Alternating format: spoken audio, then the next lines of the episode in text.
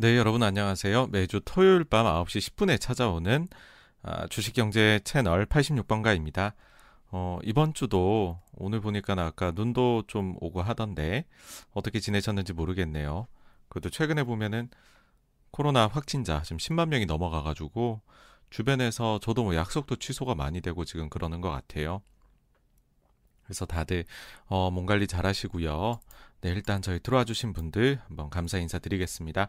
데이비팡님, 다진이네님, 빈님, 폼핀님, 파이어 프로젝트님, 앨리스 파파님, 최대선님, 달신님, 아, 전승빈님, 슬러시팡님, 어, 아미데일님, 아, 그리고 MS권님, 크로마뇽님, 고초이님, 다랑이님 모두 모두 안녕하세요. 감사합니다. 아, 그라운드 스테이트님, 서재범님, 페퍼민트님, 에스테일리님, 쇼팽 녹터님, 단감님, 슬로우 라이프님, 그리고 양정호님, 우자매님, 윌슨님, NM님, 다랑이님, 연전연승님도 모두 모두 안녕하세요. 감사합니다. 네, 그리고 또 초코님, 어, 썬님, 어, 안녕안녕님, 콩님, 어, 네마리님, 이정재님, 킹스맨, 킹스맨님, 승승장군님, 멋진 신세계님도 찾아주셔서 감사드리고요. 아, 네, 쇼핑노터님, 네, 좋아요. 네, 눌러주시면 너무 감사하죠. 최현섭님, 그리고 빅푼님도 모두 모두 찾아주셔서 감사드립니다. 아유, 뭐, 이렇게 또 칭찬을 해주시니 몸둘 바를 모르겠네요. 어, 사이타마님, 또, 어, 테슬라엠님, 어, 또 이렇게 다시 찾아주셨네요. 네, 토요일 밤에 이렇게 또 방문해 주셔서 감사를 드립니다. 네, 그러면 오늘은요, 일단은 어떤 어, 주제들을 지금 가지고 왔는지 한번 말씀을 드려보면 일단 지난주에 대해서 한번 쫙 정리를 할 거고요. 여기에다가 1월 FMC 의사록이 지난주에는 화두였죠. 요거 하고 그리고 러시아 우크라이나 이게 굉장히 좀 갈등이 고조되고 있습니다. 여기에 대해 가지고서 제가 어 아마 다른 데에서는 조금 보시기 힘든 내용들 그런 거를 조금 오늘은 한번 다뤄볼까 합니다. 어, 일종의 음모론이 좀 들어가는 거라고 할 수 있겠죠. 네, 그리고 그 사이에 또 저희 아, 스카이님, 이채명님, 아, 콩, 아, 그 콩님, 어, 뭐 모두 모두 어, 감사를 드립니다. 아우, 네, 또 최고라고 해주시니까는 어, 힘이 나네요. 네. 예, 그러면은 저희 첫 번째 주제인 지난주 자산시장으로 넘어가 보도록 하겠습니다. 네, 지난주 자산 시장에서는 무슨 일이 있었을까라고 하면은요.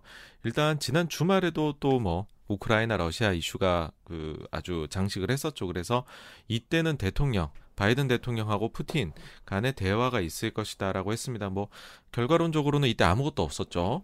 그다음에 어 월요일에는 우리나라 LG 에너지 솔루션이 MSCI에 조기 편입이 되는 날이어서 어떻게 보면은 좀 어, 뭐랄까요 그 수급이 꼬이는 게 좀 가장 어, 이제 피크를 지나가는 월요일 이후로는 뭐 그런 게 있었 있을 것이다라는 거였고요. 그 다음에는 물가입니다. 미국 생산자, 중국 생산자, 영국의 소비자 물가 쭉 나오고 그리고서는 미국의 소매 판매 아, 그리고 1월 FMC 의사로 그러고서는 미국 실업 관련된 거, 일본의 소비자 물가, 요 정도까지를 말씀을 드렸었습니다. 그리고 주총 시즌이니까는 뭐 주주 제한 같은 것들이 나올 수 있다. 플러스 중국의 부채, 미국의 BBB 법안, 그다음에 미중 관세, 이런 부분도 요즘에는 거의 뭐 이슈가 안 되고 있긴 합니다만 그래도 봐야 되는 부분입니다. 그래서 요거를 말씀드렸고요. 어, 하루하루 이제 어떻게 지나갔는지 한번 살펴보도록 하겠습니다. 일단 바이든 바이든 푸틴 대통령 간의 대화에서는 별다른 게 없었어요. 그러다 보니까는 지난주 계속해서 우크라이나에 대한 우려가 지속이 되었었죠. 다시 한번 저희가 짧게 짚어보겠습니다. 우크라이나 러시아 간의 이런 분쟁이 왜 아, 글로벌 금융 시장에 문제가 되느냐라고 했었을 때에는 인플레이션입니다. 어, 지금 뭐 러시아가 굉장히 석유가 많이 난다는 거는 당연히 아실 테고 우크라이나 통해 가지고서 지금 천연가스가 유럽에 들어가고 있는데 여기서 문제가 생기지 않을까 하는 거. 그 다음에는 두 나라를 합치면은 밀의 수출 어, 전 세계 밀 수출량의 4분의 1 이상을 차지한다라고 해요. 그래서 과거에 크림반도 쪽에 분쟁이 있었을 때에도 밀 가격이 단숨에 30%가 올랐던 사례가 있습니다. 그 외에도 러시아가 비철 금속이 뭐 여기저기 조금 조금씩 뭐 이제 1등은 없지만 뭐 2등에서 한 5, 6등까지 쭉 있습니다. 그러다 보니까는 이런 게 경제 제재를 당하겠죠. 서구권에서. 그러면은 이게 물량이 못 나온다. 아니 그러면은 쇼티지가 나는 거 아니냐? 어, 인플레 부담이 가중될 수 있다라는 부분입니다. 다음으로 이제 우리나라 에너, LG 에너지 솔루션 MSCI 조기 편입인데요. 일단 가장 큰 일정이 마무리가 된 거고 이제 다음으로 제일 큰 일정은 그 사이에도 소소하게 있습니다만은 제일 큰 일정은 3월 둘째 주 어, 선물 옵션 만기일에 코스피 200에 편입되는 겁니다. 근데 이때부터는요 공매도가 가능해진다는 점을 명심하시고요. 보통은 이렇게 어, 특례 편입되는 대형주들의 경우에는 한 일주일 전부터 대차가 증가를 하더라고요. 과거에 뭐 카카오 어, 뱅크라든지 아니면은 뭐 크래프톤이라든지 아니면은 SK 바이오 뭐류라든지 그렇게 이제 진행이 됐었는데 왜냐면 이제 대차를 해야 공매도가 되니까 우리는 무차익 공매도가 안 되니까요. 근데 이제 엔솔 같은 경우는 벌써부터 10만 주, 20만 주씩 대차가 늘고 있습니다. 사실 이게 유통 물량이 적어요. 그러다 보니까는 당장에 한 달 전부터 이자를 내더라도 미리 대차 물량을 구해 가고 있을 정도로 제가 볼 때는 에제 에너지 솔루션은 공매도 경쟁이 치열할 걸로 예상이 됩니다. 다음으로는 이제 그 연준 인사들의 발언입니다. 일단 미국의 에스터 조지 캔자시티 총재인데 올해 투표권이 있는 분이세요. 여기는 50bp 3월에 인상에 대해서는 부정적이다 얘기했고요. 그 다음에 자산 감축 QT에 대해서는 자산 매각하는 거에 대해서 언급을 했습니다. 그 이유로 언급한 것은 장단기의 금리 차이입니다. 이거는 뭐냐면 지금 이제 얘기가 좀 되고 있는 건데 어 뭐 제가 보기에는 이게 1월 달에 회의가 있고 난 이후에 그때 그 요 얘기가 나왔었죠. 요 얘기가 나왔었고 어그 다음에는 이제 그 연준 쪽을 아주 면밀하게 특히 단기 자금 시장을 들여다보는 사람으로 CS 증권의 졸탄 포사르라는 애널리스트가 계십니다. 거기에서 이야기한 게 자산 매각이 필요하다 이번에 큐티를 할 때는 왜 그러냐면 만기가 짧다. 아까는 어 과거 금융위기 때하고 차이가 나게 이번에는 만기 돌아오는 것 중에 일부만을 다시 리파이낸싱 하는 소극적인 방식으로 하기에는 구성이 다르다. 만기가 너무 짧아서 돌아오는 물량이 많고 그게 들쭉날쭉 할 수가 있다. 그러다 보니까는 그거를 그냥 단순히 그 달에 돌아오는 거에 따라 가지고서 어 이렇게 패시브하게 소극적으로 어 큐티에 나서게 되면 좀 꼬일 수가 있다. 뭐 그런 거죠. 예를 들어 어떤 달에는 10년물 만기가 많이 돌아오고 어떤 달에는 10년물 만기가 안 돌아오는 거죠. 그래 버리면은 단순히 그것만 갖고 차원을 해 나가면 이 장단기가 꼬일 수가 있다는 겁니다. 그래서 이번에는 그런 좀 내재적인 문제가 있기 때문에 이거를 근본적으로 막을 수 있는 방법은 뭐냐라고 해버리면 일정하게 하자는 거죠. QE를 할 때에 다 얘기를 이제 하면서 했던 것처럼 QT를 해 나갈 때에도 아주 패시브한 방식이 아니라 액티브하게 우리가 장단기 금리 차이 유지시켜 나가면서 하자. 그러려면 매각이 필요하다라는 이야기를 한 건데 이게 지금 좀 유행이 되고 있어요. 그래서 자산 매각에 대해서 금리 차이 때문에 이야기하시는 연준 인사들이 많이 늘었습니다. 다음으로 이제 제임스 불라드. 요분이 사실은 제일 뜨겁죠. 연준 인사들 중에 어, 파월을 제외하면은요. 부의장보다도 지금 더 뜨거우신 분인데 세인트루이스 총재고 올해 투표권이 생겼습니다. QT에 대해 가지고서요 2분기에 어, passive한 수동적인 대차 대조표 축소를 이야기 시작을 이야기를 했고요. 그 다음에 front load라는 단어를 언급을 했습니다. 이건 뭐냐하면 연준이 완화책을 제거해 나가는 데 있어 가지고서 긴축을 초기에 강하게 하자는 것입니다. 앞쪽에다가 때려 박자는 거죠. 그런 의미에서 이제 블라드는 여전히 상반기에 100bp의 금리 인상을 주장을 했습니다. 그러면 상반기에요. 그러니까 연준은 1년에 회의 8번 해요. 상반기 4번, 하반기 4번 하는데 1월에 이미 했잖아요. 그러면 상반기 4번, 3번 남았습니다, 여러분. 100bp를 인상하려면 어떻게 해야 되겠어요? 50bp 한 번 해야 되고 25bp, 25bp 이렇게 해야 됩니다. 일단 모든 회의에서 올려야 되고 한 번은 50bp로 올려야 됩니다. 그러니까 엄청나게 매파적인 주장이죠. 이런 블라드의 발언에 금리가 상승했고요. 특히 단기 금리가 급등합니다. 2년물 금리가 이날 10bp 이상 치솟았는데 그로 인해 가지고서요. 2년물 10년물 금리 차이가 50bp 아래로 떨어지게 됩니다. 참고로 지난 1월 달에 FOMC 회의 당시에 파월 의장이 이제 인터뷰를 할 당시에는 70bp 중반이었어요. 그리고 여기에 대해서 지금의 스프레드에 대해 어떻게 생각하냐 질문 나왔고 파월 의장이 이 정도 수준에서는 문제될 게 없다라는 식으로 대답을 했거든요. 근데 지금은 이제 확 낮아져 버린 거죠. 이게 이제 그 많이들 recession 걱정하시죠. 이거 보면 이게 역전이 돼 버리면 recession이 오더라. 그러니까는 이게 관리가 돼야 된다라는 겁니다. 다음으로 이제 미국 그 저기 연준의 토마스 바킨 리치몬드 총재인데 요분은 투표권 없으세요. 요번에 이제 data dependent를 강조했습니다. 긴축의 경로는 인플레를 따라가야 될 것이다. 그 다음에 이제 유럽 쪽에서는요, 크리스틴 라가르드 총재가 이런 말을 했어요. 중앙은행이 할 수 있는 게 있고 할 수 없는 게 있는데 이걸 잘 알려야 된다. 우리가 할 수 없는 게 뭐냐? 통화 정책은 파이프라인에 가스를 채울 수 없고요.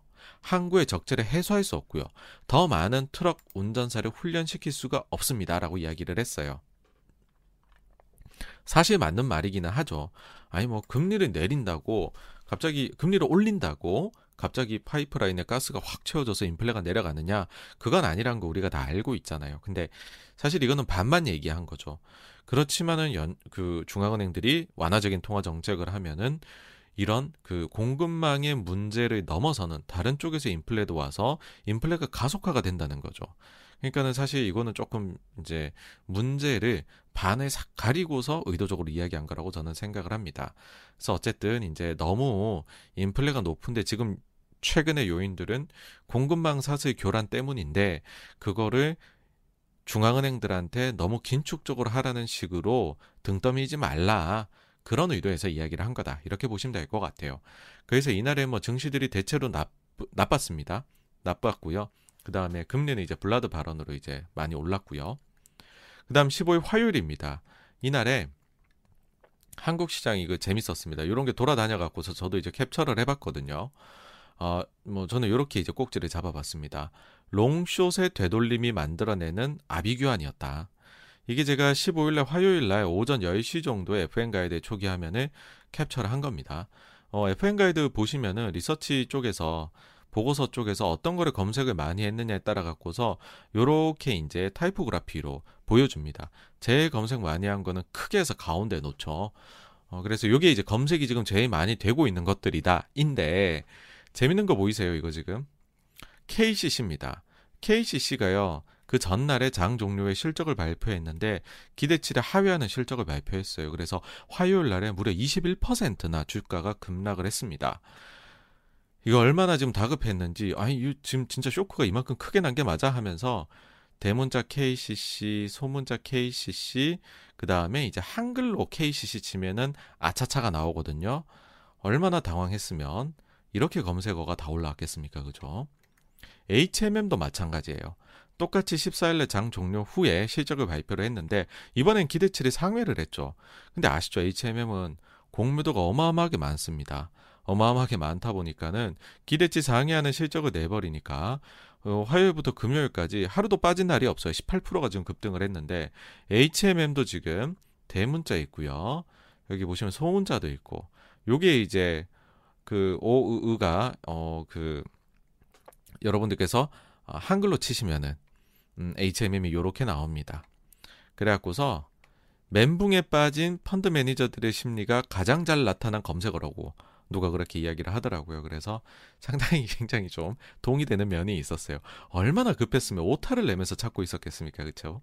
근데 그게 검색어를 워낙 너무나도 많이 오타를 치고 대소문자로 치니까는 이게 전부 다 화면에 다 올라와 버린 겁니다. 많이 검색한 순서예요. 펄어비스 같은 경우도 공매도가 많아요. 많은데 여기는 15일날 장 시작 전에 실적을 발표했는데 게임주도 요즘 실적이 다 하회를 하고 있단 말이죠. 근데 상회를 했어요. 물론 일회성 요인이 있긴 한데 그러다 보니까는 이것도 지금 아유 나 공매도 쳤는데 지금 이거 진짜 실적이 너무 잘 나온 거 맞아 하면서 검색을 어마어마하게 한 거죠. 근데 이거는 이제 일회성이 좀 있어 갖고 8.74%까지 올랐다가 결국에 장 종료될 때는 마이너스 2.4%로 끝이 납니다. 11%가 움직인 거죠 장중에. 그래서 요런 데에서 지금 시장에 굉장히 아주 그 쿠크다스처럼 부러질 것 같은 시장의 심리가 여기서 느껴진다. 지금 펀드 매니저들의 멘붕 상태가 검색어에서 드러난다는 거고요. 다음으로 이제 유럽 쪽으로 보시면 러시아가 우크라이나에서 철수하는 조짐이 보인다라는 게 나오면서 좀 심리를 좋게 자극했던 게 있습니다. 그 다음에는 이제 미국의 생산자 물가 지수가 나왔는데요. 발표가 전월 대비 1% 상승입니다. 예상치가 0.5% 상승이었는데 크게 상회를 했죠. 사실 이제 미국의 생산자 물가 지수가 그렇게 중요하다고 볼 수는 없습니다. 왜냐하면은 뭐 미국에서 생산하면 얼마나 하겠습니까? 그래서 미국의 생산자 물가가 소비자 물가로 전이되는 경로가 되게 강하진 않아요. 근데 지금 워낙 인플레가 문제니까 이런 게 높게 나오는 게 사실 좋은 건 또 아니죠. 그리고 이번에는 기념비적인 사건이 발생을 했습니다. 미국의 생산자 물가 지수가요. 전월 대비 1% 상승하면서 전년 동기 대비로 무려 9.7%나 상승했습니다. 이로써 드디어 미국의 생산자 물가 지수 상승률이요. 중국을 추월하게 됩니다. 미국이 중국을 물가에서 생산자 물가에서 추월하게 되는 역사적인 사건입니다. 다음으로 이제 미국의 파월을 포함한 연준이 이제 요번에 다섯 명 임명을 하잖아요. 파월하고 그 저기 브레이나드 그 다음에 세 명 라스킨하고 두 명 더 있죠. 근데 여기에 대해 갖고 공화당이 이제 반대를 합니다. 이유는 라스킨에 대해 갖고서 아, 좀 대안이 없냐 이분은 너무 과격하다라고 해가지고서 패키지로 우리 다섯 명 다 지금 임명 못 시켜 해서 일단 연기가 됐습니다. 그래서 아마도 지금 3월 회의는 파월 의장이 임시직으로 의장 자리로서 의장 자리를 해서 어, 회의가 열릴 것 같아요. 그리고 신규로 지금 들어와야 될 세 분은 아마 3월 회의에는 참석을 못하지 않을까라고 생각을 합니다. 네. 그래서 요 날은 뭐 이제 우크라이나 좀 완화되면서 이슈가 증시가 특히 이제 서구 쪽이 좋았고요. 그다음 금리는 어, 상승을 했습니다. 그다음 16일 날 수요일인데요. 이날 이제 아까도 보셨겠지만 빨간색이 많은 날입니다. 주요한 게 많이 나와요. 어떻게 흘러갔느냐라고 보면 일단 중국의 생산자 물가 지수가 오전에 나왔어요. 근데 이게 발표치가 예상보다 낮게 나왔습니다. 물론 발표치가 전년 동기 대비 9.1%요. 높아요. 근데 예상치보단 낮게 나왔죠. 그리고 지난달부터 예상치 대비 낮게 나오고 있어요. 그러니 어, 중국이 전 세계 공장인데 여기에서 지금 인플레를 수출하고 있는데 근데 이게 예상치 대비 이제 내려오기 시작한다. 절대적으로는 되게 높은 건 맞지만 어, 인플레 피크아웃 아니야? 라는 느낌이 드는 거죠. 그래서 아시아 장에서 좋은 분위기를 만들어 내주는데 한 역할을 했습니다. 9.1%죠. 미국 아까 몇 프로라고 말씀드렸죠? 9.7%입니다. 대단하죠. 근데 이제 그 뒤에 이제 사실 이제 그게 있습니다. 우리가 확인하고 싶은 거는 뭐 단순히 딱 듣기에 저희가 이제 미, 중국의 생산자 물가가 굉장히 미국의 소비자 물가에 영향을 주는 것 같고 실제로도 그런 움직임이 있기는 해요. 그런데 이것만이 미치는 건 아니고 다른 것들도 있다는 거 뭐냐 하면 자 미국의 수입 물가가 어, 내려가고 미국의 어, 물가 자체가 그래서 다 내려가는 거를 봐야 되는데 근데 뒤에 보시면 미국의 수입 물가 지금 예상보다 높게 나오고 있거든요. 저는 이제 그 요인으로 어 중국의 생산자 물가 그러니까는 이제 미국의 수입 물가는 두 가지를 동시에 봐야 된다. 그렇게 봐요. 하나는 이제 중국의 생산자 물가이다. 이게 보시면은 중국의 이제 생산자 물가 지수 움직임이고요. 미국의 수입 물가 지수입니다. 보시면 움직임이 비슷해요. 예, 그쵸. 그런데 이것도 요인이 하나 있습니다. 뭐냐 하면 위안화 환율입니다. 그러니까는 우리로 치면은 그런 거죠. 환율이 갑자기 천 원 하던 게 이천 원이 됐다. 그러면은 미국 입장에서는 한국 물건 사는 게 절반 가격이잖아요. 그럼 미국 입장에서는 수입 물가가 절반으로 떨어지겠죠. 아무리 한국에서 그때 당시에 인플레가 와서 막 10%씩 인플레가 왔어도 어 만약에 환율이 두 배 약세가 됐다 그러면은 미국 입장에서는 한국산을 수입하는 물가는 굉장히 떨어져 있겠죠. 그렇죠? 그래서 이 환율 움직임이 중요합니다. 근데 이게 지금 어떻게 흘러가느냐라고 보면은 위안화 환율이 너무 세요. 너무너무 세요. 어, 최근에 이게 너무 위안화가 상대적으로 되게 강해지니까 이게 내려가면은 위안화 절상이거든요. 가치가 올라가는 겁니다. 그래갖고서 중국이 한번 개입을 합니다. 그런데 또 내려와서 연중 최저점을 지금 밑으로 뚫고 내려가고 있습니다. 그 정도로 위안화가 강력해요, 여러분. 그러니까 이게 왜 그러냐면은 코로나를 잘 극복하고 있, 그러니까 중국이 이제 일으킨 건 처음이지만 어, 시작은 했지만은 방어는 잘해내고 있잖아요. 제로 코로나 정책으로. 그러다 보니까는 중국으로 이제 오더가 몰려왔고 반면에 나가지를 못하니까 원래 중국의 경상수지에서 마이너스를 크게 만들어내는 게 서비스 죠. 중국 사람 중국 분들이 해외 여행 많이 가고 돈을 많이 쓰니까 그때 이제 외화가 유출이 확 돼야 되는데 그게 막혔잖아요. 지금 그러다 보니까는 중국이 빵빵합니다. 지금 돈 들어오는 게. 그래서 계속해서 이제 강세이죠. 그래서 이전까지 고려를 하면 사실 이제 우리가 미국의 물가 언제 떨어져요 할 때 단순히 요것만의 지금 보이 상황은 아닌 것 같다라는 게 제 생각입니다.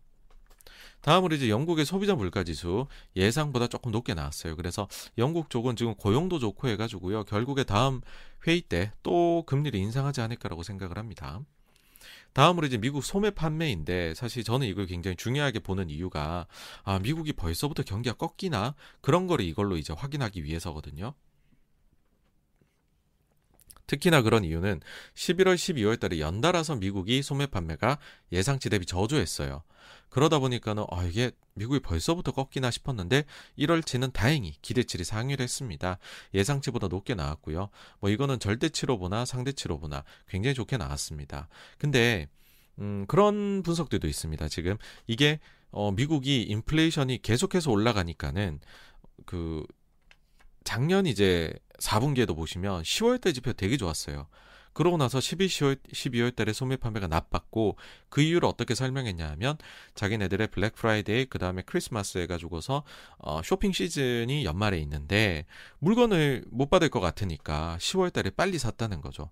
그렇게 선수요가 확 이제 어, 발생하고 나니까 정작 어, 제대로 소매 판매가 있어야 될 12, 12월이 부진했다는 건데 근데 지금은 이제 이유로 몇몇 분들이 제시하는 거는 이게 인플레가 좀 잡힐 줄 알았더니 계속해서 높게 나오니 1월 달에 다시 선수요가 좀 발생을 한 것 아니냐라고 보는 거죠. 그래서 야 이거는 2월, 3월도 봐야 된다. 우리가 작년 4분기에 당했지 않냐. 그런 얘기도 있긴 합니다. 그리고 요날에 수입 물가 지수도 같이 발표가 됐는데요. 가파른 상승세를 보였습니다. 전월 대비 어, 예상치는 1.3% 상승이었는데 무려 2% 상승. 여러분 이 수입 물가가 한 달에 전월 대비 2%씩 올라가는 것은 어마어마한 일입니다. 우리가 지금 소비자 물가 지수 높다 높다 하잖아요. 근데 전월 대비 0.5, 0.6 올라가거든요. 연율화 하면은 이게 6% 7%짜리입니다. 근데 전월 대비 2%가 올라간다. 연율화 해버리면 이게 얼마입니까? 그렇죠? 어마어마하죠. 그래서 어, 요런 게 있다. 요게 5개 T였다라는 거고요. 하지만 뭐니 뭐니 해도 이날 제일 중요했던 건 1월 FMC 의사록입니다. 일단 시장이 주목했던 부분은 뭐냐 하면 두 가지죠. 금리 쪽에서는 3월에 그러면 25bp 인상이에요? 50bp 빅샷 인상이에요? 여기에 대한 힌트를 주시나요? 했는데 아무것도 없었어요. 그 다음으로 자산 감축에 대해 가지고서 QT에 대해서 기간이나 규모 뭐 이런 거 힌트를 주시나요? 없었습니다. 그러다 보니까는 어 비둘기라고 일단 얘기는 한 거예요. 왜냐하면은 매파적인 부분은 없었거든요. 근데 더 정확히 말씀드리면 그냥 없었다라고 말씀드리는 게 더 적절했을 것 같아요.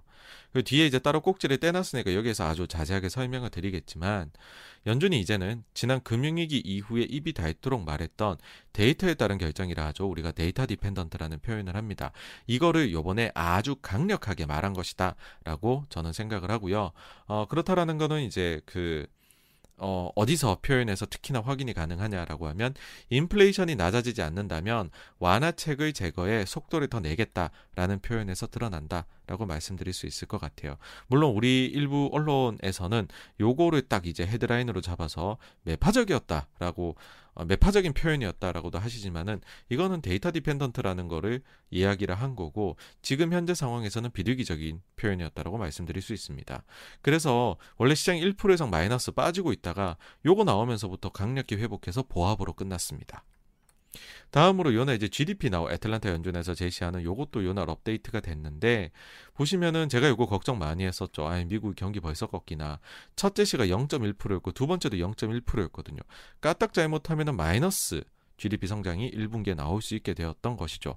근데 이게 이제 올라가 가지고서는 0.7까지 올라갔다가 이번 발표에서 1.5까지 상승을 했습니다. 어, 이제 소매 판매 호조에 따른 영향이죠. 근데 물론 이제 주 후반에 가 가지고서는 다른 데이터들이 좀 나쁘게 나오면서 지금 1.3으로 살포시 좀 떨어져 있는 상황입니다. 다음으로 이제 이렇게 비둘기적인 어, 연준의 어, 의사록이 어, 받, 이제 그 시장에 나오면서 20년 몰입차는 별탈 없이 넘어갔었고요. 그리고 또 이제 좋은 소식이 또 하나 더 있었습니다. 이날 유가가 빠졌죠. 그럼 이제 인플레에 대한 우려가 잦아드는 건데 이란에서 핵협상 타결이 임박했다라는 소식이 나왔습니다. 네.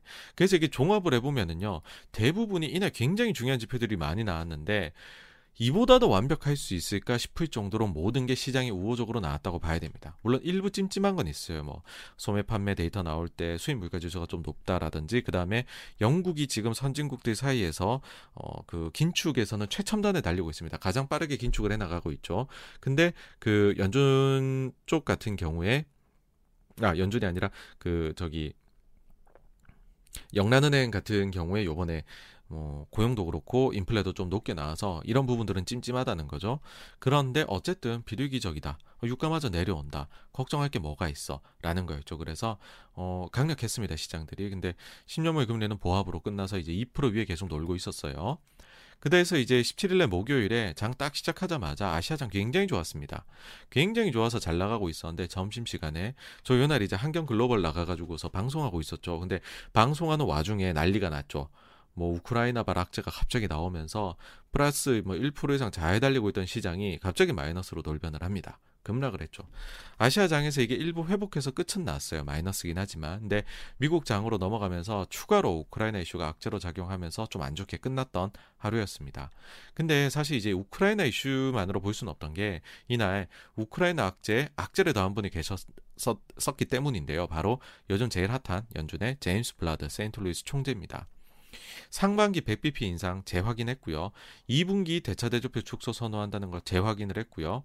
그리고 인플레이션이 계속해서 높게 나온다면 자산 매각도 고려해야 된다라고 추가적으로 더 매파적으로 얘기를 했습니다. 거기다가 인플레이션을 잡으려면 중립 금리로 가거나 넘어서야 된다.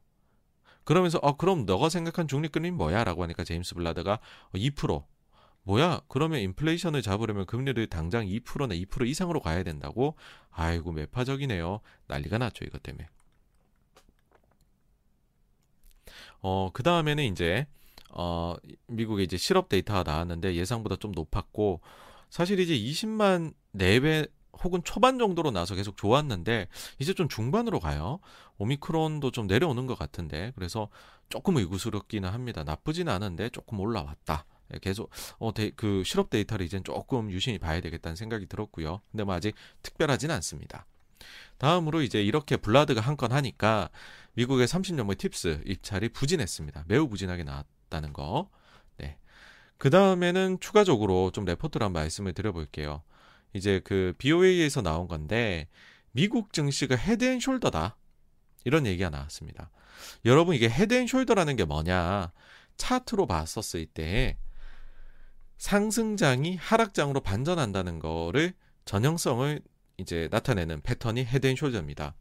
이게 뭐냐면 잘 올라가다가 첫 번째 어깨가 나오고 머리가 나와요. 그러니까 어깨보다 머리 땐 더 올라가죠. 그 다음 두 번째 어깨가 나옵니다. 사람의 머리고 양쪽 어깨라고 보시면 돼요. 머리가 제일 높고 양쪽 어깨는 비슷한 높이죠. 그쵸? 근데 요 어깨에서 뭔가 이 추세선을 꺾여 내려간다. 그럼 이 추세선을 우리가 neckline이라고 하거든요. 요거를 꺾여서 확 내려가 버리면은 그러면은 주가 급락이 나올 수 있다. 라고 하는 것이 바로 head and shoulder입니다. 그래서 요 단어는 굉장히 무서운 겁니다. 반대로요, 여러분. 요거 뒤집잖아요. 요거를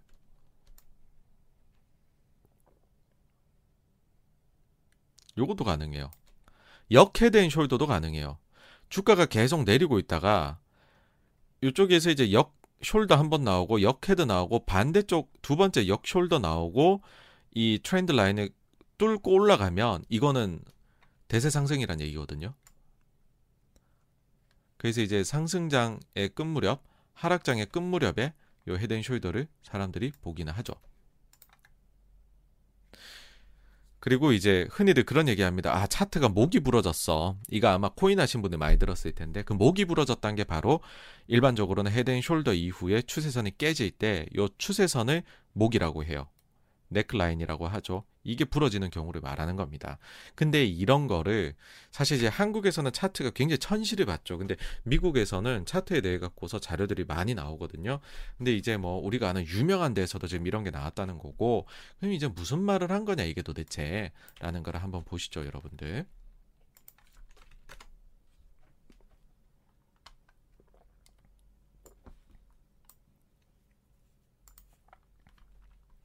자, 미국 주식 시장 큰 하락장 오고 있다 경고. 지금은 헤드앤숄더의 끝단계이다. 라고 해서 자, 큰 하락이 오고 있다. 헤드앤숄더의 끝자락이다. head and shoulder는 주가 흐름이 마치 곰의 어깨와 머리 모양처럼 움직이는 것을 말한다. 가격 오름세를 거친 뒤 주가가 전고점을 돌파한 뒤 이후 하락세를 보이다가 어깨 끝자락까지 다다르면 큰 폭으로 하락하는 흐름을 이야기한다.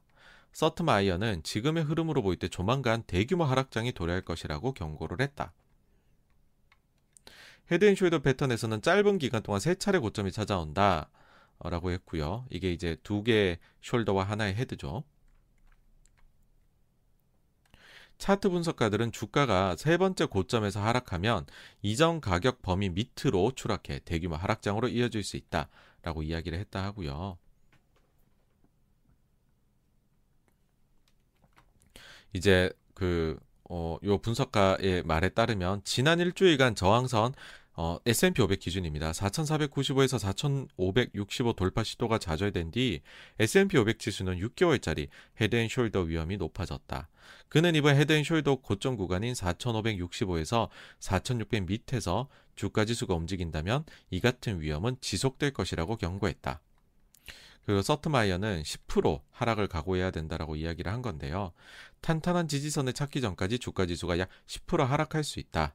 지수가 4278에서 4222 구간을 하향 돌파하면 이는 오른쪽 어깨 구간 밑으로 주가 흐름이 떨어지는 것을 의미한다면서 어, 이렇게 되면 주가가 추가 하락할 가능성이 높다, 높아진다. 아, 라고 이야기를 했다고 합니다. 그리고 어, 이렇게 되는 경우에는 이제 어떻게 어, 기술적 분석 결과가 나오느냐 라고 하면 S&P 500 지수가 4,000선, 심지어 3,800선까지 후퇴할 수 있다라고 했는데 요 날은 이제 그 요 날 이후에 금요일 날도 장이 빠졌잖아요. 그래갖고 금요일 날에 S&P 500, S&P 500 종가가 어, 4,348입니다. 그러니까는 여기까지 한 대략 한 100포인트 정도가 남은 것이죠. 100포인트면은 한 2%에서 3% 사이 정도가 되겠네요. 그렇죠? 구체적으로는 이제 여기에서 차트를 어떻게 그렸는지도 저희가 한번 공유를 한번 해보겠습니다. 요 까만색은 S&P 500 차트예요. 요번에 이제 이렇게 그린 거죠. 이제 사실 지금 금요일에 빠져서 여기 있습니다. 여기 주가가 여기 있긴 한데 잘 올라가다가 첫 번째 숄더가 이제 어, 너무 크네요 자료가 조금 줄여서 첫 번째 어깨가 어, 지난 2021년도죠. 2021년도에 한 7, 8월 사이에 한번 나왔고 빠졌다가 그 다음에는 헤드가 작년 연말에 나왔다. 그러고서 빠지고 나서 어, 지난 저점에서 숄더의 저점에서 반등을 하기는 했으나 아, 1월 달에 아, 2월 초에 나온 요 반등이 어, 별로 이제 요 그 저항선을 뚫지 못하고 다시 내려오고 있어 가지고서 만약에 이게 4200 중반을 뚫고 내려가게 된다면 4천에 깨거나 3,800 이런 걸 볼 수 있다라는 식으로 쓴 거고요. 여기에 추가로 하나를 더 넣은 것이 있죠. 이게 뭐냐 하면은 이제 미국의 그 기업 이제 회사채죠. 회사채 이제 정크입니다. 하이일드. 하이일드의 스프레드거든요. 그러니까는 투자 적격 등급하고 부적격 등급 간의 차이입니다. 금리 차이. 그게 이제 작년에 작년이 아니죠. 이제 재작년이죠. 2020년도에 그 코로나 위기가 왔었을 때에는 엄청나게 치솟아 버립니다. 이게 이제 소위 부도 위험이라고도 할 수 있는데 이게 엄청나게 치솟죠. 근데 이게 오기 전에 제가 아까 전에 head and shoulder를 뒤집어 놓은 것도 있다고 했잖아요. 이게 역헤드앤숄더라고 하는데 그때 당시에 보면 이 사람이 보기에는 이 high yield 시장에서 역헤드앤숄더가 먼저 나왔다는 거죠. 그래서 이걸 뚫고 딱 가니까는 급등한 적이 있다. 마찬가지로 지금 자기가 보니까는 이게 지금 밑에서 딱 원반을 만들고 있고 요 라인을 지금 그 critical한 라인을 이미 돌파한 것이 아닌가 그렇게 보인다라고 지금 자료를 쓴 겁니다. 네. 그리고 아까도 말씀을 드렸지만 금요일에 지수가 떨어지면서 진짜 거의 뭐 이 사람이 보는 말한 헤드앤숄더 패턴은 거의 완성형으로 가고 있는 아주 꺼림직한 모습이죠. 여기에 와 있죠, 그 지금요. 특히나 이게 이제 뭐 그 헤드앤숄더를 떠나서 어, 미국 증시가 처음으로 여기 초록색이 121선이고 밑에 회색선이 200일선입니다. 요거를 하향 이탈했죠. dead cross가 나타났고 이걸 아직 회복을 못 하고 있습니다. 그러면서 위에 있는 이평선들이 다 내려오고 있고 모여가고 있죠. 사실 굉장히 전형적인 차트를 만들어가고 있기는 합니다. 여기서 하나 더 말씀을 드려볼까 해요. 오랜만에 나옵니다. CNN의 그 탐욕, 그 다음에 공포 지수, fear and greed 지수인데요. 사실 증시가 많이 떨어졌어요. 많이 떨어졌고 우리가 보기에도 연준에 대한 두려움도 있고 그다음에 우크라이나에 대한 우려도 있어요. 그러면은 이게 왠지 극단적인 공포로 가 있어야 될 것 같은데 적당한 공포에 머물러 있습니다. 지금 적당한 공포. 이게 왜 이럴까라고 하면 fear and greed를 구성하는 요소가 7개가 있습니다, 여러분. put-call ratio하고 VIX, 그 다음에 주식하고 채권 간의 어, 수익률 차이, 그 다음에 junk bond 수익률에 대한 거, 그리고 어, 상승이 만, 그 저기 어디에서 상승 하락, 어디에서 거래가 많이 되고 있냐. 아, 그 다음에는 신저가 신고가 뭐가 많냐. 그러고서 마지막은 어, 그 이평선하고 얼마나 지금 떨어져 있냐. market momentum 요 일곱 가지 가지고서 판단을 합니다. 우리가 보기에 지금요 나머지 것들은 보시면은 이 두려움이 많아요. fear가 많죠, 그렇죠? Fear가 Extreme fear, extreme fear 이런 게 많은데 우리가 흔히 보는 주가 관련된 것들이요. 근데 지금 extreme greed 이런 것도 있어요. 아니 이 상황에서 지금 탐욕이라고 극단적 탐욕 이게 뭐냐 해서 보시면 최근에 장이 빠져, 빠져놓고 보니까 call을 많이 잡았나 봐요. 사람들이. 그래갖고서 요거는 이제 put-call ratio 같은 경우에 보통 20일 이동 평균으로 잡는데 CNN은 5일로 잡아요. 5일로 잡아놓은 거 보니까는 콜 쪽이 극단적으로 증가를 했다는 겁니다. 지난 2년 동안 가장 낮은 수준의 풋옵션 매수에 불과하대요. 그러니까 지금 뭔지 모르겠지만은 장, 증시가 좀 떨어졌다 생각해서 콜옵션으로 확 몰려갔다. 라는 거고 그러다 보니까는 여기에서 엄청나게 탐욕이 있다라고 하니 이게 더 못 내려가는 겁니다. 그 다음으로 지금 중립을 지키고 있는 애들 있죠. 빅스 변동성 지수 뭐 그렇게 위기 온다고 과거처럼 엄청 올라가지는 않았는데 라는 거고 그 다음에 주식하고 채권 쪽의 수익률 격차는 주식 채권이 다 지금 마이너스 수익률이 나서 그냥 중립에 머물러 있는 거죠. 별로 차이가 없던데. 근데 그 다음에 이제 사실 제가 말씀드리고자 하는 이제 CNN 피어인 그리드를 가져온 이유인데 여기 보세요. Junk bond demand라고 돼 있습니다. 이게 투자 등급의 회사채하고 junk bond 간의 이제 격차입니다. 금리 격차. 수익률 차이인데 이게 지금 1.76% 포인트 차이가 나서 이게 엄청 내려왔어요. 그러니까 junk bond들이 살만 했던 거죠. 투기 등급들이. 근데 요게 지금 최근에 바닥을 찍고 쏙 올라왔죠. 지난 2년에 비해 높다. 근데 아직까지 극단적 공포 구간은 아니고 공포가 좀 느껴지는 구간이다. 이게 뭐예요? 이거랑 비슷하죠. 아까 보여드렸던 그 BOA 자료에서 어, 지금 정크본드 관련된 스프레드. 그쵸? 그 다음에는 또 하나가 보면은 마지막에 이 마켓 모멘텀이라는 게 S&P 500 지수의 125일 이동 평균선하고 지금 어, 현재 주가가 얼마나 떨어져 있, 얼마나 차이가 나느냐거든요. 이게 지금 4.48%가 낮다 해가지고 극단적 공포라고 해요. 125일선에서 하향 이탈을 많이 해 있다라고 지금 표현하는 거거든요. 요게 사실은 이거를 뜻하는 거죠. 그렇죠? 이평선을 뚫고 내려와 있는 상황. 그래서 이런 것들을 봤었을 때 이제 어, CNN 피어잉 그리드도 마켓 모멘텀이라는 거가는 이제 어, BOA 자료하고 사실상 비슷한 요소를 쓰고 있는 게 있다라는 거고 요거를 봤을 때 아, 그 이제 시장의 지금 차트 구성은 extreme fear에 가 있다라는 거고 그 다음에 junk bond demand 그러니까 정크 본드는 그 extreme까지는 안 가 있다. 예, 뭐 그, 그 정도. 어 그래서 어, 비슷하다 판단이 예, 그렇게 보실 수 있을 것 같아요. 그 다음에 앞서 이제 put call ratio 제가 보여드렸는데 CNN에서 5일 기준 하니까는 풋이 확 줄고 call이 많이 늘었다라고 얘기를 해서 이거는 extreme한 greed다라고 이야기를 했지만 보통은 저희가 20일 기준으로 보고요. 이걸로 봤었을 때는 put이 많이 늘었습니다, 지금. 아, 코로나 이후에 put이 put보다는 저기 call이 많았어요. 가자를 많이 했다는 거죠. 오르는데 이제 옵션 배팅을 사람들이 훨씬 많이 했다는 겁니다. 군데군데 튀기는 했지만은 이럴 때마다 잘 넘어갔죠. 근데 코로나 이후로 봤었을 때는 지금 풋 비율이 콜 비율 대비해서 훨씬 이제 가장 높아져 있는 상황입니다. 그래서들 아마 이제 요 요것만 딱 요 부분만 딱 잘라 보시고서 역시 하방 배팅이 과도해 시장이 몰려갔군. 어, 이제 콜이야.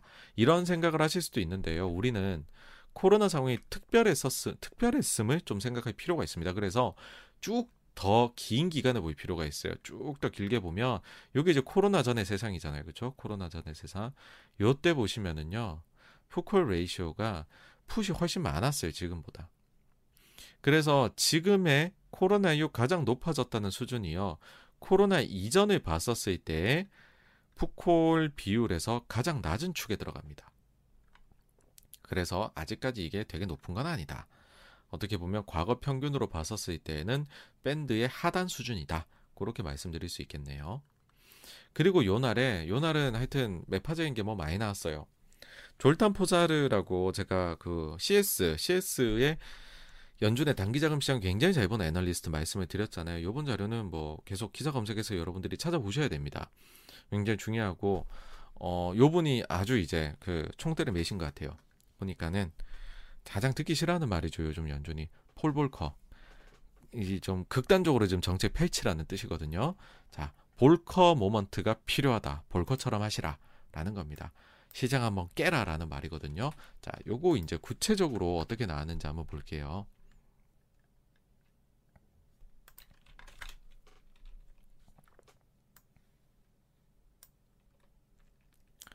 사실 이제 그 환경 글로벌 마켓 자료가 너무 좋은 게 많고 그 다음에 이제 그 저희 해주시는 김현석 님께서 정리해 주시는 게 너무 좋잖아요. 그죠? 이건 아마 해외 쪽 보신 분은 다 보실 거라고 생각을 하는데 여기에서 정리를 해주셨습니다. 이런 자료가 나왔는데 어, 자 과격한 얘기를 하는 사람이 시장에도 있습니다. 전날 월가에서는 어, 졸탄 포사르가 쓴 글이 화제가 됐었습니다.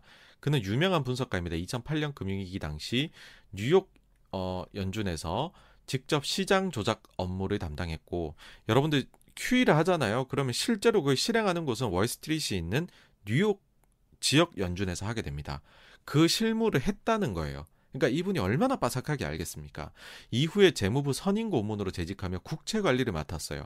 그러고서 애널리스트를 하고 있는 분입니다. 그러니까 이 자료가 얼마나 그 현실을 잘 반영하고 있겠느냐라는 생각이 저희가 들 수밖에 없죠. 그렇죠?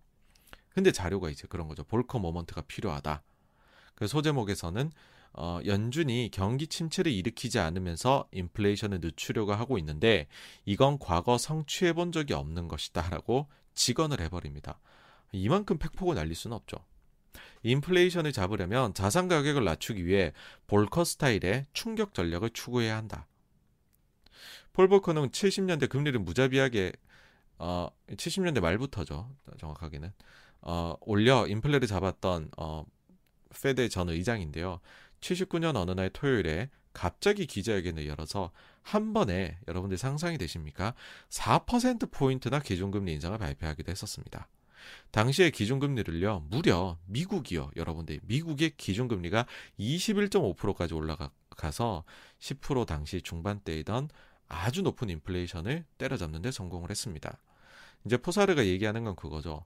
페드는 3월에 50bp 인상하고 다음 날 500억 달러의 10년물 국채를 매도해야 할 거. 그러니까 재투자를 단순히 만기 중단하는 수준이 아니라 그 당장 끊고 재투자고 모시기고 하지 말고 국채 팔라는 겁니다. 그러면서 인터뷰도 하지 말래요. 옛날에 이때 팍 올릴 때 그 스타일대로 하라는 겁니다. 아주 그냥 세게 나가라. 이런 주장을 하는 이유는 중앙은행이 주거비 상승 및 노동 공급 감소에 따른 서비스 인플레이션을 잡아야 한다고 생각하기 때문이랍니다. 지금의 인플레이션이 공급망 혼란으로 상품에서 시작은 됐지만 1월 CPI 보게 되면은 이제 주거비 어 쪽에 어 그다음에 그 저기 기타 모든 서비스 저희 이제 채널에서 지난주에 말씀드렸잖아요. 이제는 reopening 관련이나 아니면 에너지 관련 쪽 때문에 CPI가 높은 것이 아니라 기타 등등이 높은 거라고 말씀을 드렸잖아요. 그러니까 이걸 이제 지금 짚은 거죠. 그러면서 주거비 관련된 거 이거는 이제 집값과의 함수고 그다음에 기타 모든 서비스는 노동 공급 관련된 거다. 이게 다 높아진다. 그러면 이건 뭐 좀 금리 올라간다는 거죠. 잡기 힘들다. 에이, 예, 예. 그렇게 이제 얘기를 한 겁니다. 이런 동인을 바꾸는 열쇠는 금융 여건을 긴축시켜서 장기 차입 비용을 높이는 것밖에 없다. 서비스 인플레이션을 막으려면 임금 상승을 막아야 되고 그러려면 노동력 공급을 늘려야 된다.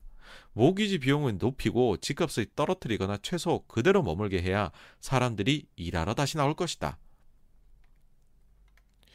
연준이 시장 변동성을 증가시켜서 주식부터 회사채 비트코인에 이르기까지 위험자산 가격을 내리면 돈을 잃은 사람들이 일을 하러 나올 것이다 라는 주장이라는 거죠. 무섭습니다. 그죠? 무서워요. 그죠? 그런 말을 연준에서 실제로 QE를 실행을 했던 사람이 이런 얘기를 하니 이게 주목을 받는 것이죠. 어쨌든 그래갖고 이날은요 금리도 많이 빠지고 주가도 많이 빠졌습니다. 다음으로 이제 18일 금요일 날이요. 뭐 물론 이제 우크라이나가 컸죠. 그 다음에 이제 금요일 가게 되면 일본 소비자 물가 지수, 근원 소비자 물가가 예상치 대비 조금 낮게 나왔어요. 물론 이것도 연유라 하면은 이제는 일본도 어 저기 그 높은 수준으로 자기네 체력 대비해서는 가는 거긴 하지만 어쨌든 예상치 대비 낮게 나와서 여전히 YCC 유지를 말할 수 있는 어, 상황이다. 일본은 살짝 한숨 돌렸다. 그렇게 말씀드릴 수 있을 것 같고요.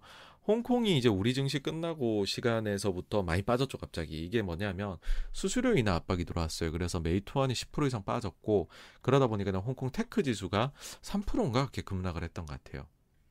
그 다음에 이제 이날에 미국에서 중고차 지수 맨하임 인덱스가 나왔는데 반월치예요. 상반월치 2월. 드디어 빠집니다. 1.5%. 그래서 야 중고차 진짜 피크아웃 하느냐. 근데 이게 이러고서 또 온, 온월치로 하면은 오른 경우들도 있었거든요. 그래서 일단은 좀 더 봐야 돼요. 다음 달 초에 나오는 거 봐야 되는데 1월이 부합이고 2월에 진짜 빠지게 되면 그러면 이제 두 달이 어 그 저기 메나임 인덱스가 선행을 하는 거니까 어 3월 내지 4월 수치 그러면은 그게 발표되는 4월 내지 5월 5월에는 어 중고차 지수 쪽에서는 더 이상 플러스 기여는 없다. 혹은 마이너스 기여가 될 수도 있다. CPI가 나올 때라는 거고요. 그러니까 아직 시간이 좀 남긴 했습니다. 지금 내려오기 시작을 해도. 그다음에 연준 인사들 말을 좀 또 정리를 해보면 미국의 그 뉴욕 연준 총재 존 윌리엄스 같은 경우에 투표권이 있으세요. 그 지역 연준은 원래 돌아가면서 투표권이 있는데 뉴욕은 특별하니까는 항상 투표권이 있어요. 3월 금리 인상 어, 선호한다. 그 다음에 대차 대조표 축소는 축소는 어, 올해 하반기 했으면 좋겠다 했고 좀 비둘기적이죠. 찰스 에반스 시카고 총재는 투표권 없으세요. 어, 통화 정책에 상당한 조정이 필요할 것 같다. 이분은 원래 대표적 비둘기인데 좀 강경하게 얘기를 했습니다. 투표권 없는 분들이 좀 강경하게 얘기하는 경향도 있긴 합니다. 그 다음에 브레이나드 부의장, 브레이나드 부의장 같은 경우에 3월에 금리 인상 선호하고 대차 대조표 축소 같은 경우에는 향후 몇 번의 미팅에서 시작을 어, 할 것 같다라고 했습니다. 그러면서 next few meetings라는 표현을 썼어요. 어, 요거 뒤에서 말씀드리겠지만은 FMC 의사록에 요번에 upcoming meetings라는 표현이 있습니다. 제가 볼 때 이거하고 똑같은 게 아닐까 생각을 해요. 그래서 어, 향후 몇 번의 미팅 제가 볼 때는 그러면 5월에 아마도 큐티가 시작되지 않을까라는 생각을 개인적으로는 지금으로 봐서는 연주는 그런 계획을 갖고 있는 게 아닌가 생각을 합니다. 근데 어쨌든 이날 이제 뭐 또 우크라이나 이슈가 또 또 난리가 났죠. 그러면서 다 빠졌어요. 다 빠졌고 어, 미국채 금리가 어, 특히나 어, 많이 좀 어, 제가 이거 그 그 전주 거에서 업데이트가 안 돼 있네요 자료가. 네, 업데이트가 안 돼 있습니다. 다우 같은 경우에는요, 0.7% 정도 하락을 했고요. 나스닥은 1.2%가 하락해가지고서 어, 끝이 났죠, 그렇죠? 그 다음에 어, 미국채 10년물 같은 경우에는 그 1.918이 아니라 1.927 그래서 4.7bp가 떨어져 가지고서 끝이 났습니다. 네. 자, 그러면 이제 실적 시즌이니까 어떻게 나오고 있냐 말씀드려 보면 미국 같은 경우에는 이제 실적 시즌이 거의 뭐 다 지나갑니다. 이제 실적 발표한 기업의 수가 84%이 정도면 거의 끝나간 거죠. 주요 기업도 엔비디아하고도 다 나왔으니까 아, 이 중에서요 순이익이 주당 순이익이 예상치를 상회한 기업 비77% 과거 5년하고 비슷합니다. 예상치의 상회 폭도 8.5%로 과거 5년 8.6과 거의 비슷합니다. 매출액이 예상치를 상회한 기업 78%로 과거 대비 높아요. 그 다음에 예상치 상회 폭도 과거 대비 높습니다. 그러니까는 매출은 잘 나왔으나 뭐 가격 인상이 일부 있었겠죠. 그런데 어, 비용 반영이 그게 충분히 된 게 아니라 이익은 그만큼 마진율은 그만 그만큼 높아지지 못했다는 걸 여기서 보여주고 있다라는 거고 어, 그 다음에 1분기 가이던스를 어, 기존 대비해서 부정적으로 준 것, 긍정적으로 준 것, 비율을 따져보면 여전히 부정적인 곳이 긍정적인 곳보다 훨씬 많다. 그래서 사실 그것도 있습니다. 최근에 보면은 JP 모건의 quant 팀이 어떻게 보면 증시에서 가장 지금 bullish해요. 좋게 보거든요. 계속 buy the dip, buy the dip이라고 얘기를 하는데 가장 최근의 자료가, 자료에서 톤이 바뀌었습니다. 원래 지금 싸움이 모건 스탠리가 가장 bear고 그 다음에 JP 모건이 가장 이제 그 저기 그 황소거든요. 근데 JP 쪽에 JP 모건에서 지금 얘기한 게 뭐냐면 생각보다 가이던스가 빠르게 내려온다. 그래서 지금 실적에 대해 갖고서 다운턴 이제 그 아, 하방 하방 압력이 지금 크다라고 이야기를 하고 있어요. 그래서 이게 내려갈 수도 있다라는 식으로 제가 볼 때는 정말 오랜만에 베어로 이야기를 한 것 같아요. 예.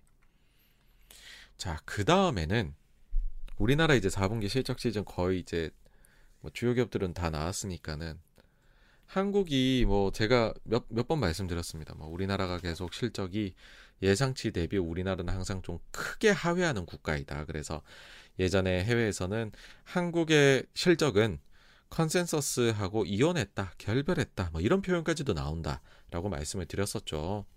그래서 아니 너무 86번가 부정적인 거 아니냐 우리나라가 뭐 그렇게 잘못했다고 한국에 대해서 그렇게 나쁘게 얘기하느냐라고 하실 수가 있습니다. 근데 이런 자료가 있더라고요. 올해 4분기입니다. 21년도 4분기, 그러니까 작년 4분기 지금 발표되고 있는 자료죠. 2021년도 4분기의 실적 발표치가 컨센서스 대비해 가지고서 높으냐, 낮으냐, 아니면 비슷하게 나왔느냐 국가별 비중이에요. 국가별 비중. 타이완 보세요. 예상치 대비 높게 나온 비중이 31%, 예상치랑 거의 비슷하게 나온 게 44%, 예상치 대비 낮게 나온 게 25%예요. 인도 높은 게 29, 같은 게 36, 낮은 게 35. 호주 높은 게 29, 어, 비슷한 게 29, 낮은 게 43. 한국 더 잘 나온 게 22%, 비슷하게 나온 거 꼴란 10%, 예상치를 하회한 거 68%. 글로 지금 1등이에요. 1등. 1등. 4분기 이익이 예상치를 하회한 비중이 3분의 2입니다. 3분의 2. 뭐 그런 얘기 하시죠. 뭐 타이완은 왜 우리보다 시장의 valuation이 높으냐 그런 얘기들 하시는데 우리는 많이 틀려요.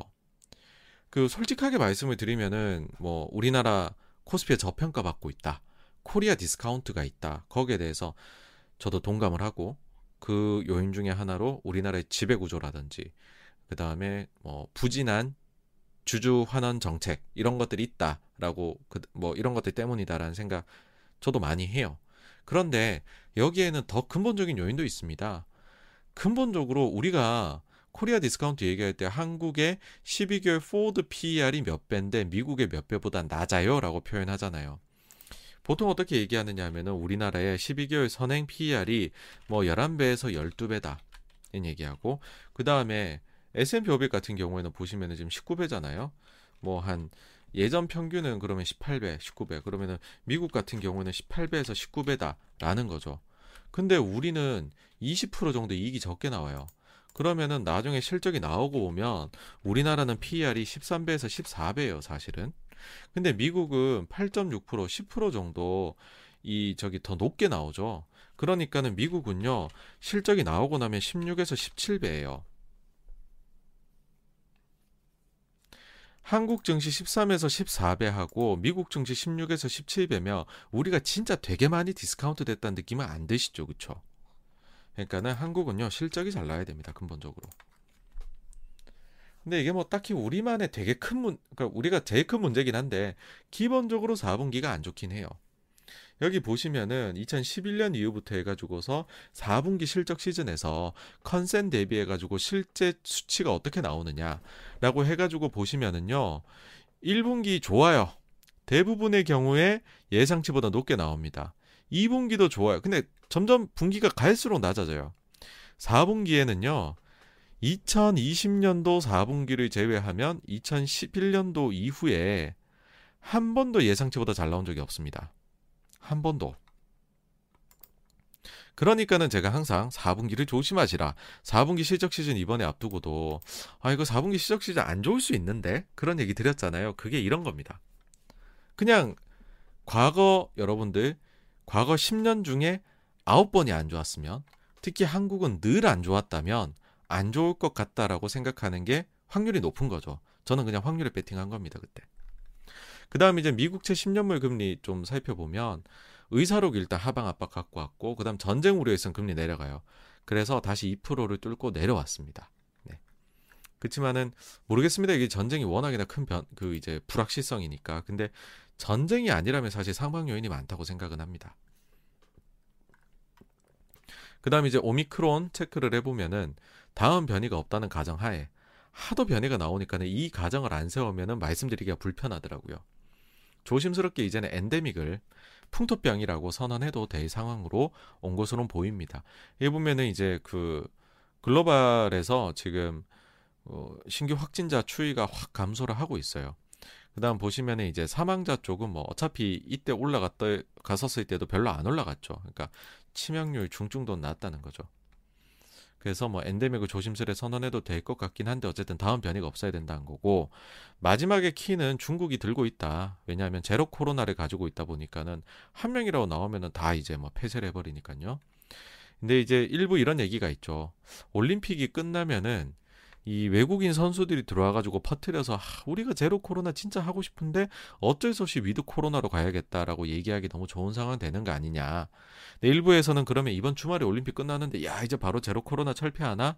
근데 또 일부에서는 아니야 패럴림픽도 남았어. 이것도 올림픽이잖니? 이게 3월 14일에 끝나거든. 요 이후에 제로 코로나가 철폐될 수 있어. 이런 이야기가 있습니다. 그래서 지금부터는 중국이 과연 제로 코로나를 실제로 철폐할지 아닐지 news flow를 좀 보셔야 될 것 같아요. 이게 이제 공급망에도 영향을 미치니까는요. 총평을 해보면요. 모든 이슈를 오늘 저희가 썸네일이 그거잖아요. 모든 걸 삼켜버릴 어, 러시아 우크라이나. 사실은 다른 게 뭐가 많은데 증시가 그냥 아 오늘 우크라이나에서 뭐 있었대 해보면 다 설명이 돼버려요. 그러니까 모든 이슈를 삼켜버렸습니다. 근데 이거는 진짜 우리가 알기 어려운 게 도대체 무슨 말이 맞는지 알기가 어려워요. 좀 서방 국가들하고 러시아 얘기가 계속 다르거든요. 그래서 이건 어쩔 수 없습니다. 만약에 정말로 전쟁이 일어난다면 그저 저희는 투자자로서 대응의 영역일 뿐이다라는 거고요.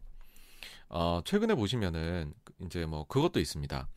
제가 이제 계속 강조드렸던 거는 86번가에서 유가하고 미국의 금리가 좀 떨어져 줘야 진성으로 주가가 바, 그 바닥을 잡고 반등할 수 있다. 이게 높으면 인플레 우려 긴축 우려 때문에 아무것도 안 된다 그런 얘기 드렸잖아요. 근데 최근에 보면 유가랑 금리가 좀 떨어지는 것 같거든요. 보시면 금리도 살짝 떨어졌고 유가도 좀 떨어지고 있습니다. WTI 90 왔다 갔다 하죠. 그러다 보니 문제가 해결된 거 아니냐 이런 생각 드실 수 있어요. 그러면은 어 86번가 드디어 의견을 바꾸려나라고 생각을 하실 수가 있는데 근데 모든 이슈 지금 우크라이나 러시아잖아요. 최근 이들 가격의 변동성은 유가랑 금리 말입니다. 우크라이나 이슈 때문이었다. 라고 생각을 하며 근본적인 변화가 아직 감지되었다고 생각하지는 않습니다. 그래서 계속해서 좀 조심스럽게 투자하자라는 게 저의 의견입니다. 다음 주에는 뭐가 있냐 하면은요. 일단 이번에 주말 동안에 미국하고 러시아 외무부 어, 쪽에서 수장들끼리 회담이 있죠. 여기에서 뭔가 나올지 봐야 될 것 같고 계속 이제 이거를 비롯해서 우크라이나 러시아 이슈 보자는 겁니다. 그 다음에 이제 월요일에 미국 휴장입니다. 보통 이렇게 주요 증시가 휴장하면 거래가 한산해지고 변동성이 커질 수 있습니다. 좀 월요일에는 변동성에 주의하셔야 될 것 같고 화요일에 이제 미국 국채 입찰이 단기물 위주로 있고요. 그 다음에 수요일 날에는 유럽의 소비자 물가. 원래 이것도 별로 그렇게 안 봐도 되는데 최근에 이게 높게 나오면서 유럽이 어, 연내 금리 인상 가능성까지 막 대두가 됐죠. 그래서 봐야 될 것 같고 미국의 중기물 입찰이 있습니다. 그 다음에 이제 한국 금통위 뭐 설마 대선 앞두고 올리겠어요, 그죠? 그 다음에 미국의 어, 실업 요거 최근에 살짝 올라오니 봐야 되고 미국의 이제 그 7년 물짜리 한번 입찰 결과 봐야 될 것 같고 그 다음에 요날 G7 정상회의가 열립니다. 러시아 문제를 새로 상정했고 바이든 대통령이 참석하기로 했다라고 해요. 이때 과연 어, 뭐 어떤 이슈가 나올지 봐야 될 것 같고요. 그리고 미국의 PCE 물가 지수하고 뭐 이날 뭐 이것저것 나옵니다. 중요한 것들이. 근데 그 사실 뭐 요거는 그 전에 CPI가 높게 나온 거 이미 결과를 봤기 때문에 PCE 쪽에서는 그렇게 surprise한 건 안 나오지 않을까 개인적으로 생각을 합니다. 아까 말씀드렸듯이 이제 중국이 동계올림픽 이제 폐막을 하는데 과연 정책 방향성 바뀔까?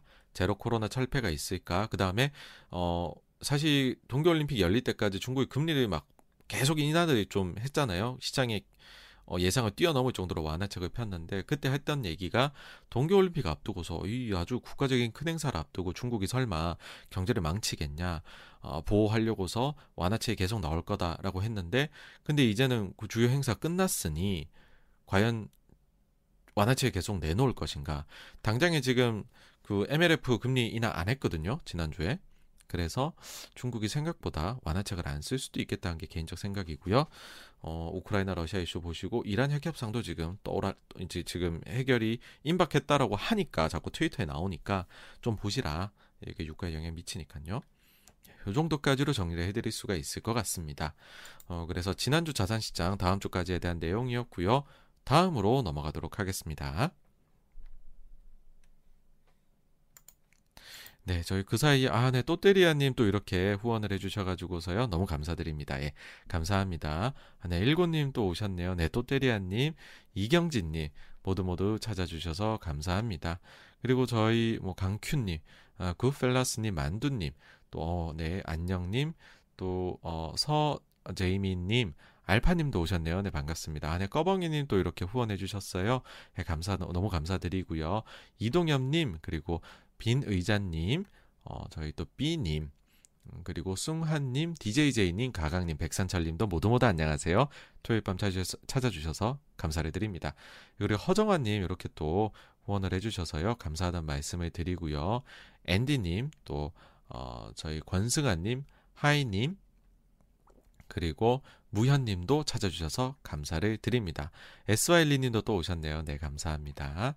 네, 그리고 에다님 이제는 안 오시면은 저희가 또 서운할 것 같아요. 그쵸? 네, 감사드리고요. 프리님, 어, 성우님, 그리고 WJ님, 아, 그, 어, 저희 그리고 빛나나님, 어, MSJ님, 어, 여창모님, 그리고 시린님, 크로마뇽님, 자유님, 보이드님, 김범전님도 찾아주셔서 감사를 드립니다. 네, 감사합니다. 아, 네, 하늘구르님 또 이렇게 후원을 또 크게 해주셔가지고요. 감사드립니다. 네, 감사합니다. 그리고 블루웨일님, 떼구르 폴장님, 어, 상윤한님, 홍화성님, 어, 에이건님, 또 어, 도민님, 네, 네, 꺼벙이님, 권승환님, 어, 워크님, 이현주님, 알프레도님, 그리고 어, 멋진 신세계님, 어, 모두 모두 감사드린다는 말씀을 드리겠습니다. 아, 네, 그리고 그 사이에 또 빛 카프리오님 이렇게 또 후원을 해주셨네요. 네, 감사드립니다. 네, 감사합니다. 아우, 또 스톤키님도 오셨네요. 네, 늘 감사드립니다. 네, 그럼 이제 두 번째 주제, 1월 FMC 회의 의사록에 대해서 리뷰를 한번 해보도록 하겠습니다. 일단 앞서 말씀드린 대로요, 딱 봤을 땐 비둘기입니다. 뭐, 뭐, 앞서 거를 조금 더 설명드릴게요. 시장 관심은 두 가지였다고 말씀드렸죠. 금리하고 QT. 그 중에서도 금리 25bp, 50bp 힌트를 좀 주세요라고 했는데 아무것도 없었죠. 진짜 그냥 없었어요. 그 다음에 QT에 대해서 속도, 규모, 힌트를 좀 더 주세요. 이것도 별다른 내용이 없었습니다. 그러니까 내용이 없음으로 인해서, 그러므로 매파적인 내용이 들어갈 자리가 없었음으로 인해서 딱 보면 비둘기로 보여졌던 게 FMC 의사록이다라는 겁니다. 근데 이제 그런 생각이 드시죠. 야, 이건 무슨 뭐 의사록까지 봐야 되냐. 회의 보고, 아유, 뭐 그냥 성명서 보고, 기껏해야 조금 더 시간 쓰면은 인터뷰까지 정도만 보면 되지, 파월 의사. 뭐 이런 것까지 봐야 돼 라고 하실 수 있는데 왜 봐야 됐느냐라고 하면 이제 그 1월 초죠. 12월 FMC 회의에 대한 의사록이 딱 나왔을 때 그 의사록에 너무 매파적인 내용들이 많이 들어가 있다 보니까 그때부터 시장이 사실은 많이 약해졌습니다. 그래서 저희가 이게 더욱더 관심사가 된 거고 그리고는 이제 작년도 중순부터 해서 파월 의장이 성명서 내고 회 이제 그 성명서 내고 그날 인터뷰하고 할 때는 조금 보면 비둘기적인 것 같은데 근데 이제 그 뒤에 보면 의사록이 3주 뒤에 딱 나온 거 보면 내용들이 좀 매파적이다라는 거죠. 그래서 야 이거 둘 다 유심히 봐야 되겠구나 하면서 지금 의사록이 많이 뜬 겁니다. 예. 그래서 이 사람들이 관심 가지는 거라고 보시면 될 것 같고요. 자, 그러면 이제 의사록 3주 뒤니까 3주 전으로 한번 돌아가 보겠습니다. 당시에 이런 의구심들이 들었어요. 성명서는 좀 비둘기적인데, 왜냐하면 next meeting에나 soon이라고 했어요. 그 금리 인상에 대해서. 근데 인터뷰가 그렇지 못하고 매파적이었던 거죠. 파월 의장이. 이게 이제 2021년도하고는 정반대라는 겁니다. 보통은 성명서가 좀 매파적이고, 파월 의장이 인터뷰를 비둘기적으로 현란하게 해가지고서 증시를 항상 살려냈었거든요. 그래서 요번에 이제 이 반대로 나오는 걸 보고 야 이게 의견이 혹시 좀 많이 갈리고 싸웠나라고 이제 어, 생각이 들었던 거죠. 저도 그렇게 생각을 했어요.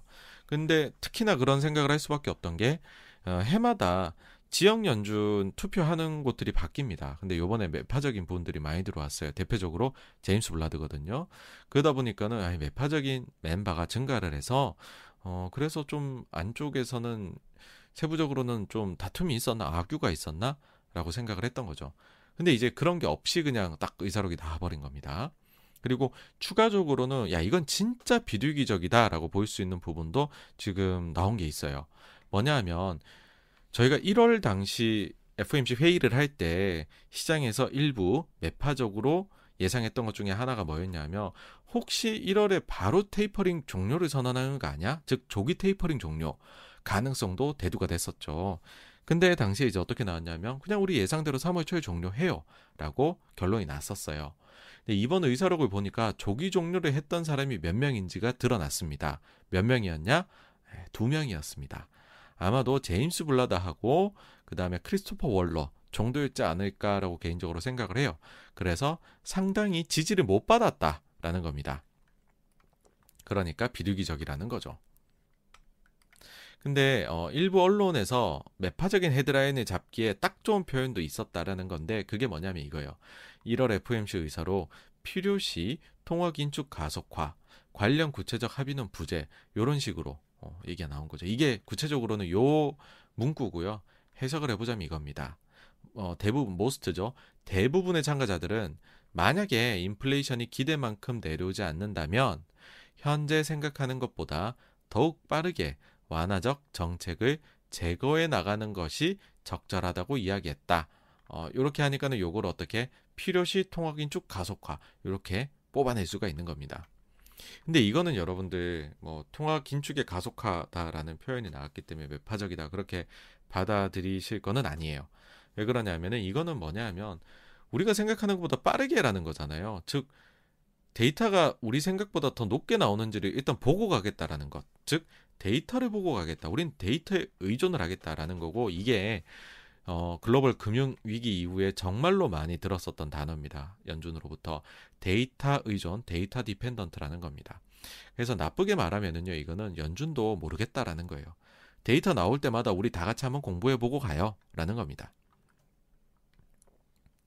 그래서 앞으로 나오는 인플레이션 고용 데이터가요, 정말로 정말로 정말로 강조했습니다. 많이 중요해졌다. 물론 지금까지도 중요했지만요.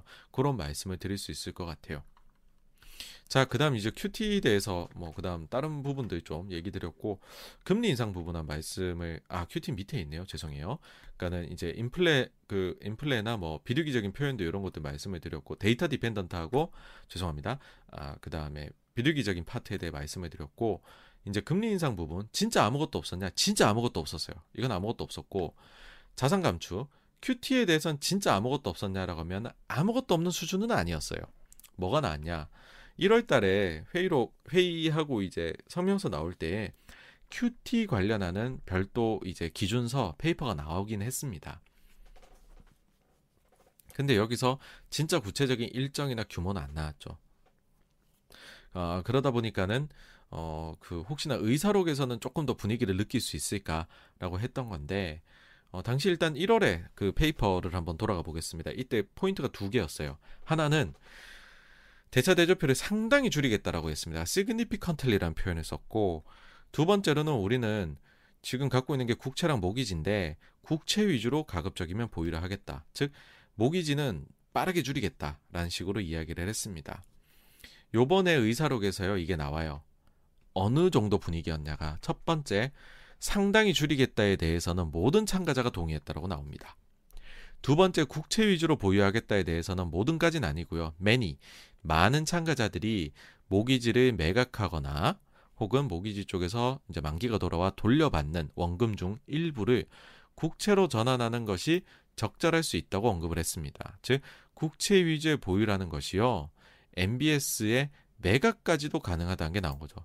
사실 우리가 자산 재투자 중단이라는 거하고 자산 매각이라는 거는 완전히 다른 거거든요. 매각이란 건 엄청 매파적인 거죠. 그래서 근데 그래서 이제 MBS 매각까지도 이야기가 나와가지고서 요거는 약간 매스러운 부분이기는 하나 하나 이거를 지난 1월 FMC 끝나고서 몇몇 연준 위원들이 이 얘기를 했어요. 그래서 막상 의사록에서 이 내용이 있을 때는 이거를 더 이상 매로는 받아들이지가 않은 거죠 시장이. 자, 그 다음에는 기준이 확실히 만들어질 시기가 언제쯤일지도 언급을 했습니다. 아까 전에 그 뭐 브레이나드가 뭐였죠? few meetings 뭐 뭐였는데 next few meetings라고 했죠. 여기 보면 upcoming meetings라고 했습니다. 아마 한 번 내지 두 번 뒤에 회의로 저는 보이고요. 이 표현은 그러면은 3월 혹은 5월 정도에 언제 큐티 어떻게 정확히 할 거, 이제 규모로 할 건지가 결정이 되지 않을까. 개인적으로는 5월에 결정을 하지 않을까라고 생각을 합니다. 5월에 결정하고 실행하지 않을까 그렇게 생각하는 거고요. 그 다음에 인플레에 대한 언급이 되게 많습니다. 70몇 회 언급했다던데요. 제일 많이 언급했다고. 엄청나게 많은데 그 중에서 쓸만한 표현은 인플레이션이 지금 넓게 퍼져가고 있다. 어, 브로든드 하고 있다라는 게 들어왔고 그 다음에 잠재적으로 실질 임금 상승에 따른 추가 인플레이션 위험이 있다. 그러니까 임금 올라가서 저기 인플레가 추가로 올라갈 위험성도 우리가 내포하고 있다라는 얘기를 했고요. 그다음 자산 시장에 대해서는 이런 얘기들이 있습니다. 몇몇 참가자들이 자산 valuation이 시장 전반적으로 좀 상승했다. 그래서 자산 가격에 조정이 오면 미래 downturn 경기 냉각에 어, 영향을 줄 수 있다는 거를 좀 걱정했고요. 그 다음에 두 명의 그 참가자들은 장기간에 걸쳐서 이제 진행된 완화적 금융 환경 이렇게 표현을 합니다. accommodative가 완화적이란 표현이에요. 이게 재정 불균형에 영향을 줄 수도 있다. 그러니까 너무 오랫동안 우리가 완화적 금융 환경을 이끌었다라는 좀 자성의 목소리고 몇몇 참가자들 썸입니다. 암호화 자산과 탈중앙화 금융 플랫폼의 급격한 성장이 금융 안정성에 떠오르는 위협이라고 어, 이야기를 했습니다. 그래서 이쪽에 대해서도 신경을 쓰고 있다라는 거고 몇몇 참가자들 또 역시 썸입니다.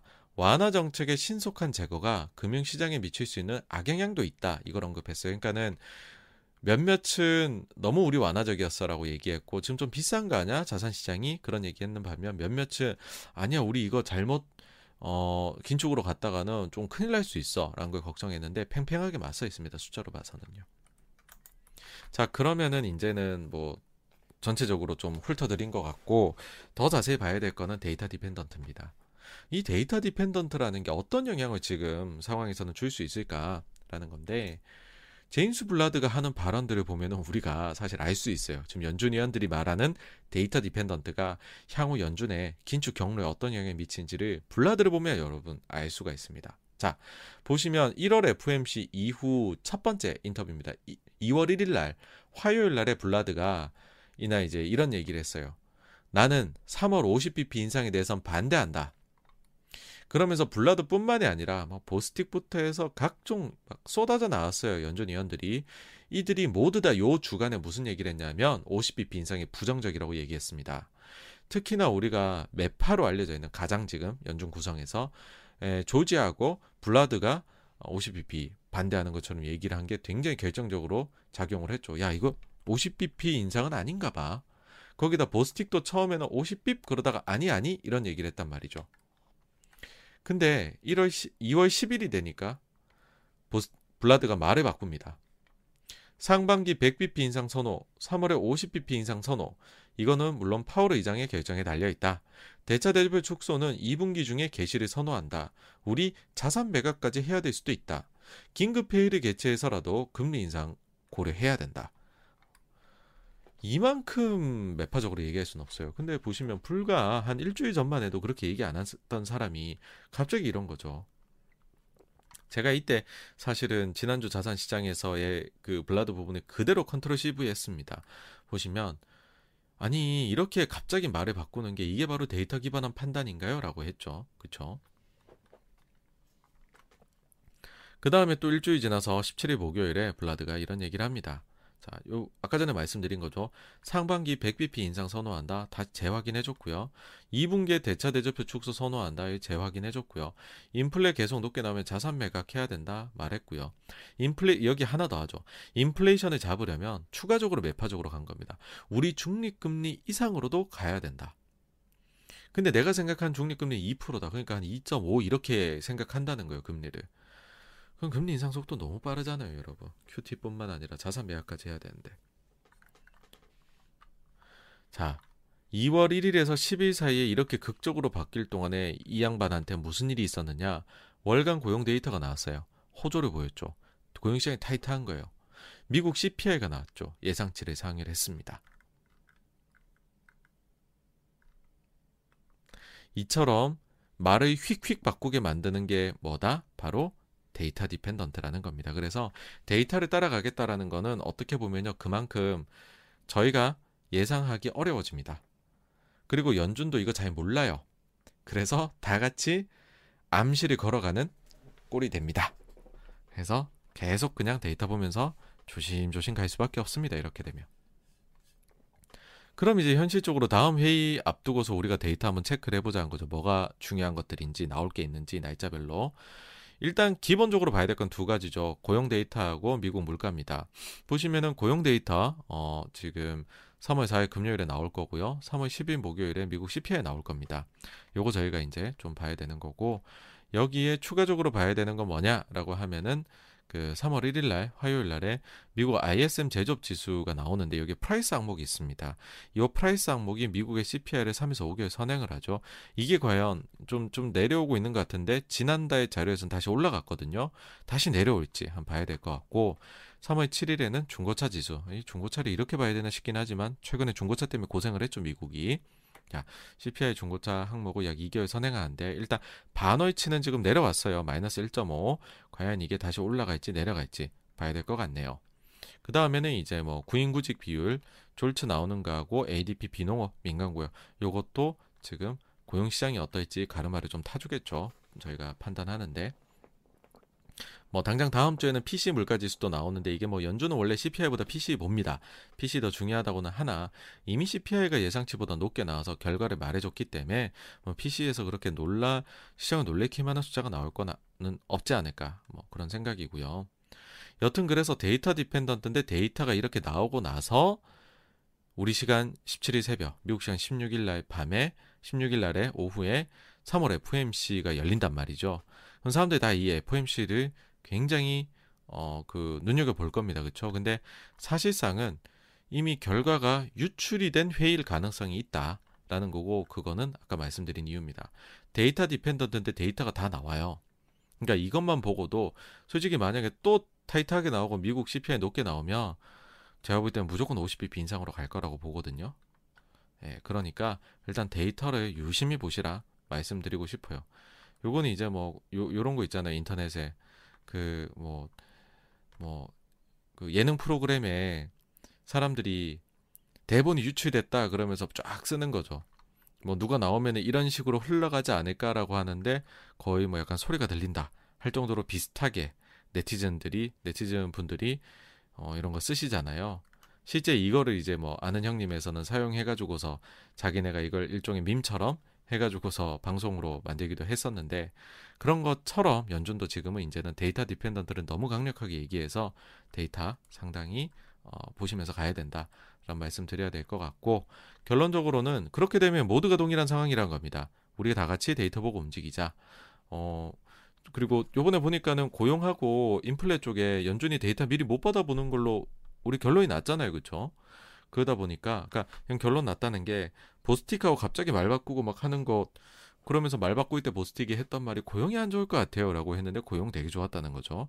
그래서 연준 사람들도 데이터를 미리 못 받아 보는구나 어, 라는 게 거의 뭐 사실상 요번에 확인이 다시 한번 됐기 때문에 다 똑같다 상황은 우리랑 별반 다를 게 없다. 그러니 데이터 나올 때마다 주의하자. 어, 그렇게 결론을 내리겠습니다. 그래서 여기까지가요. 1월 FOMC 회의 의사록에 대한 리뷰였고요. 다음 주제로 넘어가도록 하겠습니다. 또 그 사이 저희 승포님 이렇게 또 아유 또 매주 이렇게 크게 후원해 주셔서요 너무 감사드립니다. 네 감사합니다. 그리고 저희 브루스 웨이님, SN님, 또 KSL님 이렇게 참여해 주셔서요 감사드리고요. 성민주님 그리고 어, 조규현님, 하이님, 소동파님 이렇게 또 저희 채널 참가해 주셔서 라이브 방송에 감사를 드립니다. 네, 다음으로 오늘 마지막 주제입니다. 러시아의 전쟁 가능성과 영향을 점검해 보겠다.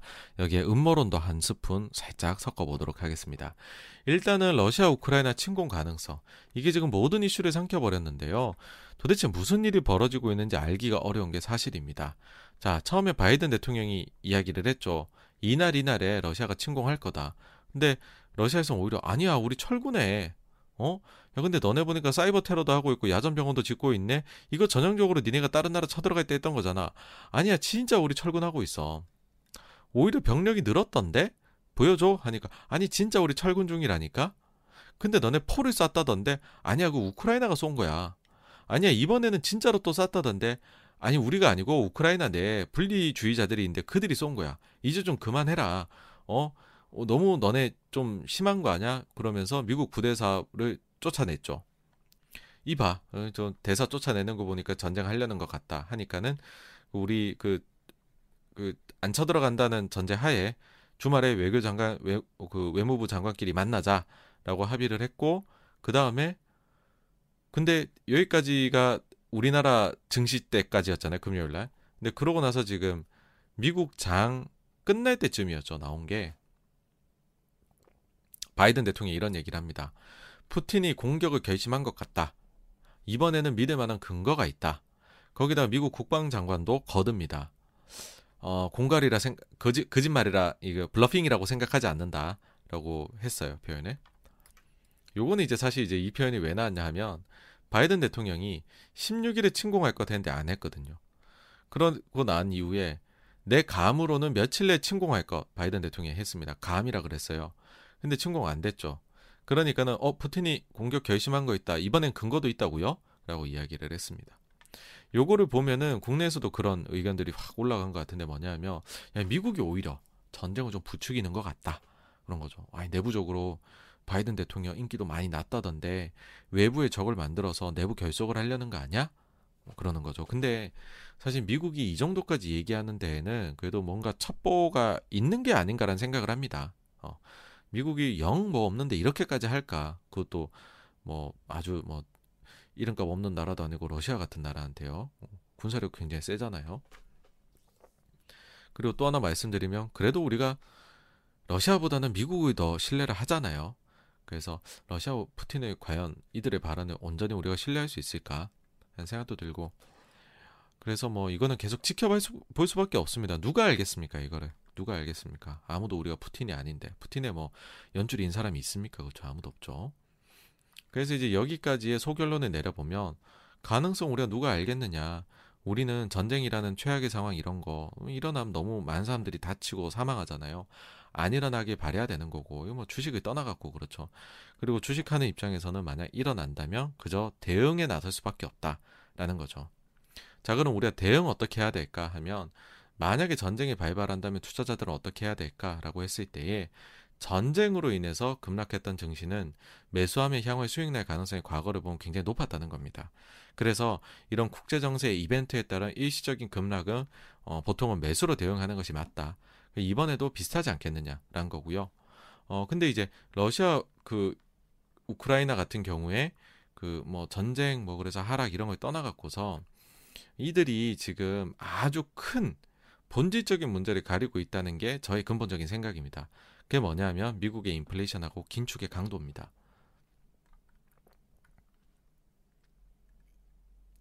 그러니까는 러시아 우크라이나 위험해요. 이 일이 잘못 발생한 큰 일이 나는 게 맞죠.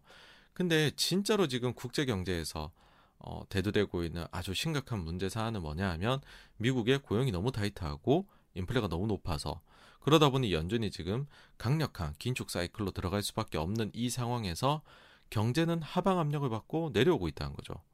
그러다 보니까는 이게 지금 가장 중요하게 다뤄져야 되는데 모든 증시의 상승 하락의 이유가 오직 러시아 우크라이나로 표현이 되고 있는 게 지금 증시란 겁니다. 그래서 어 개인적으로 좀 불편해요. 이런 상황 자체는.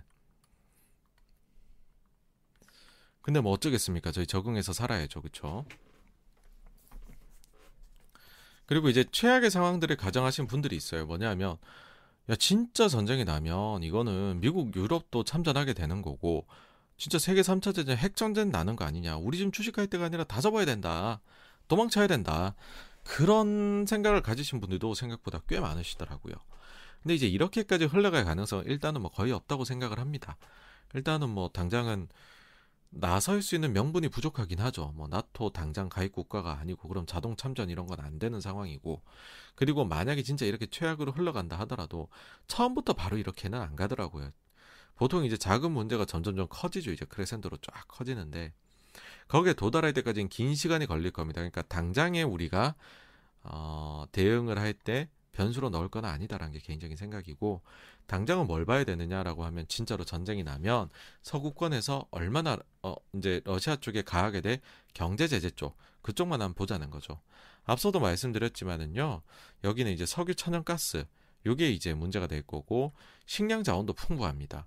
그 다음에 비철 금속도 풍부해 가지고 이게 인플레를 확 높일 위험이 있다는 거죠. 경제 제재가 잘못 들어가면 그러면은 이제 요즘 제일 걱정하는 게 인플레 70년대 OPEC 석유 파동 같은 이 그 카르텔 같은 이 스태그플레이션을 걱정하는 거잖아요. 그 위험이 혹시나 러시아 우크라이나 발로 나타날 수 있는 거 아니냐. 이게 이제 굉장히 투자자분들이 좀 두려워하는 부분인데 개인적으로는 정말로 만약 전쟁까지 이어진다라고 했었을 때 인플레가 그렇게까지 치솟을까 라고 뭐 한번 생각을 해봤어요. 일단 초기에는 그럴 수 있다고 봅니다. 근데 경제는 서로 물고 물리고 돌고 도는 거잖아요. 만약에 이 사건으로 인해 가지고서 금리 그 에너지 가격 자원들의 가, 각종 자원들의 가격이 확 올라간다. 그러면은 경기가 바로 침체를 경험하게 되겠죠. 그럼 수요가 감소하겠죠. 그러면 요 가격들이 다시 하락을 확 하게 될 겁니다. 그래서 제가 볼 때는 이 카르텔을 가지고서 10년을 끌고 갔던 인플레 요소하고 요건 좀 다르다라는 생각을 해요. 그래서 구조적으로 저런 70년대 같은 인플레를 우크라이나 러시아가 일으킬 것 같지는 않다라는 게 개인적 생각이고 그러다 보니까 이런 생각도 합니다. 이런 이슈 때문에 경제 침체가 확 올 것 같은 상황을 보이면 제가 볼 때 연준은 다시 완화책 펼 것 같아요. 돈 풀 것 같아요. 놀랍죠? 요즘같이 긴축한다고 하는 연준이 저런 상황이 오면 진짜 돈 풀 수 있을까? 제가 볼 땐 돈 풀 것 같아요. 비슷한 사례가 있습니다, 여러분. 그게 언제냐? 98년도 러시아 부도 사태입니다. 요거 한번 체크를 해보시죠. 아, 이 98년도에 러시아가 모라토리움 부도를 국가 부도를 선언을 합니다. 근데 요게 이제 조금 그 전에 것부터 저희가 한번 살펴봐야 되는데 뭐냐면 1996년하고 97년도 뭐 태국인이 뭐 한국인이 해가지고 동아시아 외환 위기가 확 휩쓸고 가요. 그러고, 그러고 나서 그 영향이 러시아까지도 번지게 되죠. 98년도 중순에 러시아가 부도 선언을 하게 됩니다. 그러면서 러시아 국채를 당시에 많이 투자를 하고 있던 미국의 당시 최고로 유명한 헤지펀드입니다.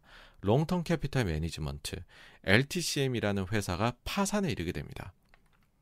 그렇게 되니까는요, 당시 긴축을 진행 중이던 연준이 금리를 내리기 시작해요. 3회 연속으로 내려서 75bp 인하를 합니다. 요 식입니다.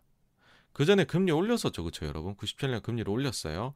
근데 이 그 동아시아 그 외환위기가 닥치고 아시아 쪽 외환위기가 닥치고 그래서 아이 더 올려야 되는데 못 올리고 있었어요.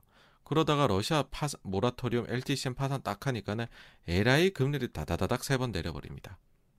긴축에서 백스텝이 걸린 거죠. 이때 당시에 어떠했느냐라고 하면은 러시아가 파 이제 뭐라 러시아 파산 ATCM 파산하니까 S&P 500 지수가 증시 잘 갔죠, 여러분들. 보이시죠? 잘 가던 S&P 500이 20% 급락합니다. 20%. 연준이 안 나설 수가 없는 상황이긴 했어요, 사실. 자, 여기에 대해서 조금 더 한번 저희가 들여다볼게요. 어땠냐 하면 당시에 주식 시장이 되게 좋았습니다. 95년, 96년 불과 2년 만에 나스닥이 두 배가 올라가 버려요. 그러니까는 당시에 연준 의장이었던 앨런 그린스펀은 증시를 좀 잡아야 되겠다는 야 열기가 너무 후끈후끈한데 요거 조금 cool down 시켜야 되겠어라는 생각을 해서 96년 12월에 아주 유명한 발언을 합니다. 인터뷰에서 이거 비이성적 과열이다. 동명 제목의 그 쉴러 교수가 쓴 책도 있잖아요. 그렇죠? 비성적 과절, 과, 과열. 이레이셔널 어, 익주버런스라고 해갖고 책까지 나오게 됩니다. 아주 유명한 경고를 날리게 되고 그러고 나서 실제로 그린스펀의 말대로 증시가 좀 내려오기 시작을 해요.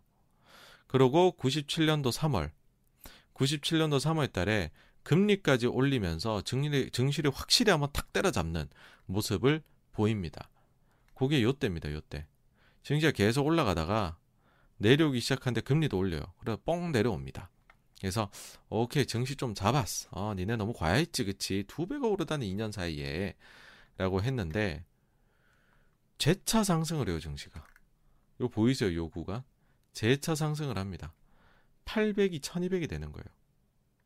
또 50%가 올라요. 이걸 보면서 그린스펀이 매우 이상하게 여겼죠. 야, 과열이 너무 심한데? 그쵸? 근데 이때 추가적인 어, 그 긴축책은 못 폈죠.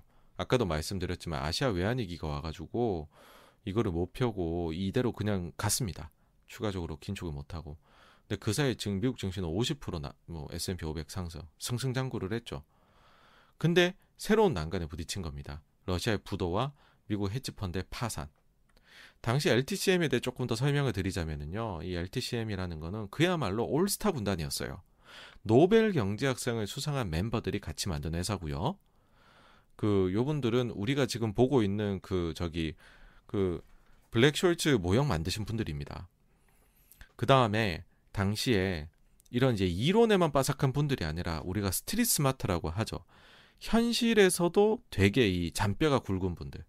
그 중에서도 최고봉이라고 할 수 있는 살로몬 브라더스. 여기가 여러분들 알고 있는 그 모기지 쪼개 갖고서 팔아먹기 시작한 최초가 여기 살로몬 브라더스거든요. 그거 했던 멤버도 LTCM에 합류를 해요. 그러니까 이게 얼마나 완벽해 보였겠습니까? 야, 이론 완벽해. 노벨상이래잖아요. 거기다가 그 채권 쪽 모기지 쪽 관련해 가지고서 실제로 제일 잘해본 실제 trade를 어 trading을 최고로 잘해본 사람까지도 모아갖고 회사가 만들어졌으니 이게 얼마나 좋겠냐. 그리고 실제로 이분들이 주로 채권 시장에서 차익 거래를 펼칩니다. 근데 이게 이제 마진이 적으니까 수익률을 높이기 위해서 레버리지를 2, 30배로 활용해요. 근데 뭐 주식 레버리지도 아니고 채권 레버리지 이거는 괜찮은 거 아니야? 특히나 수익률이 너무 훌륭했어요. 변동성은 너무 없으면서 수익률이 너무 좋은 거예요.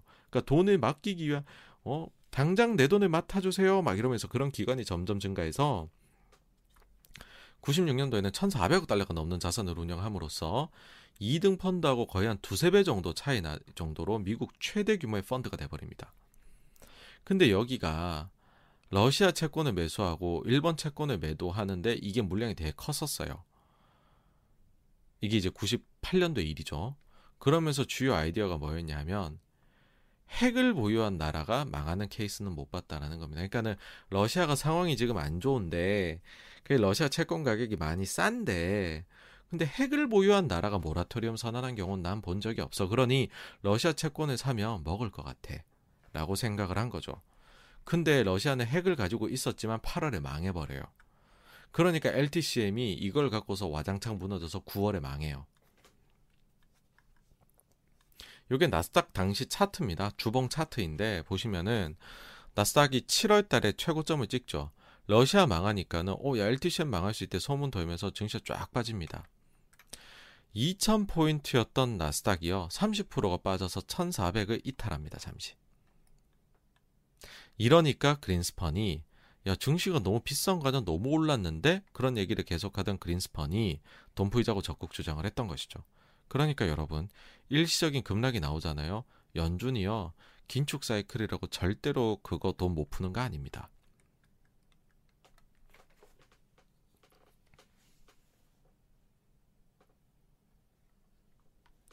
자 이제 여기서 그럼 다시 한번 자, 정리를 하고 넘어가자면 자 만약에 전쟁으로 인해 증시가 급락한다면 아까 전에 말씀드렸잖아요.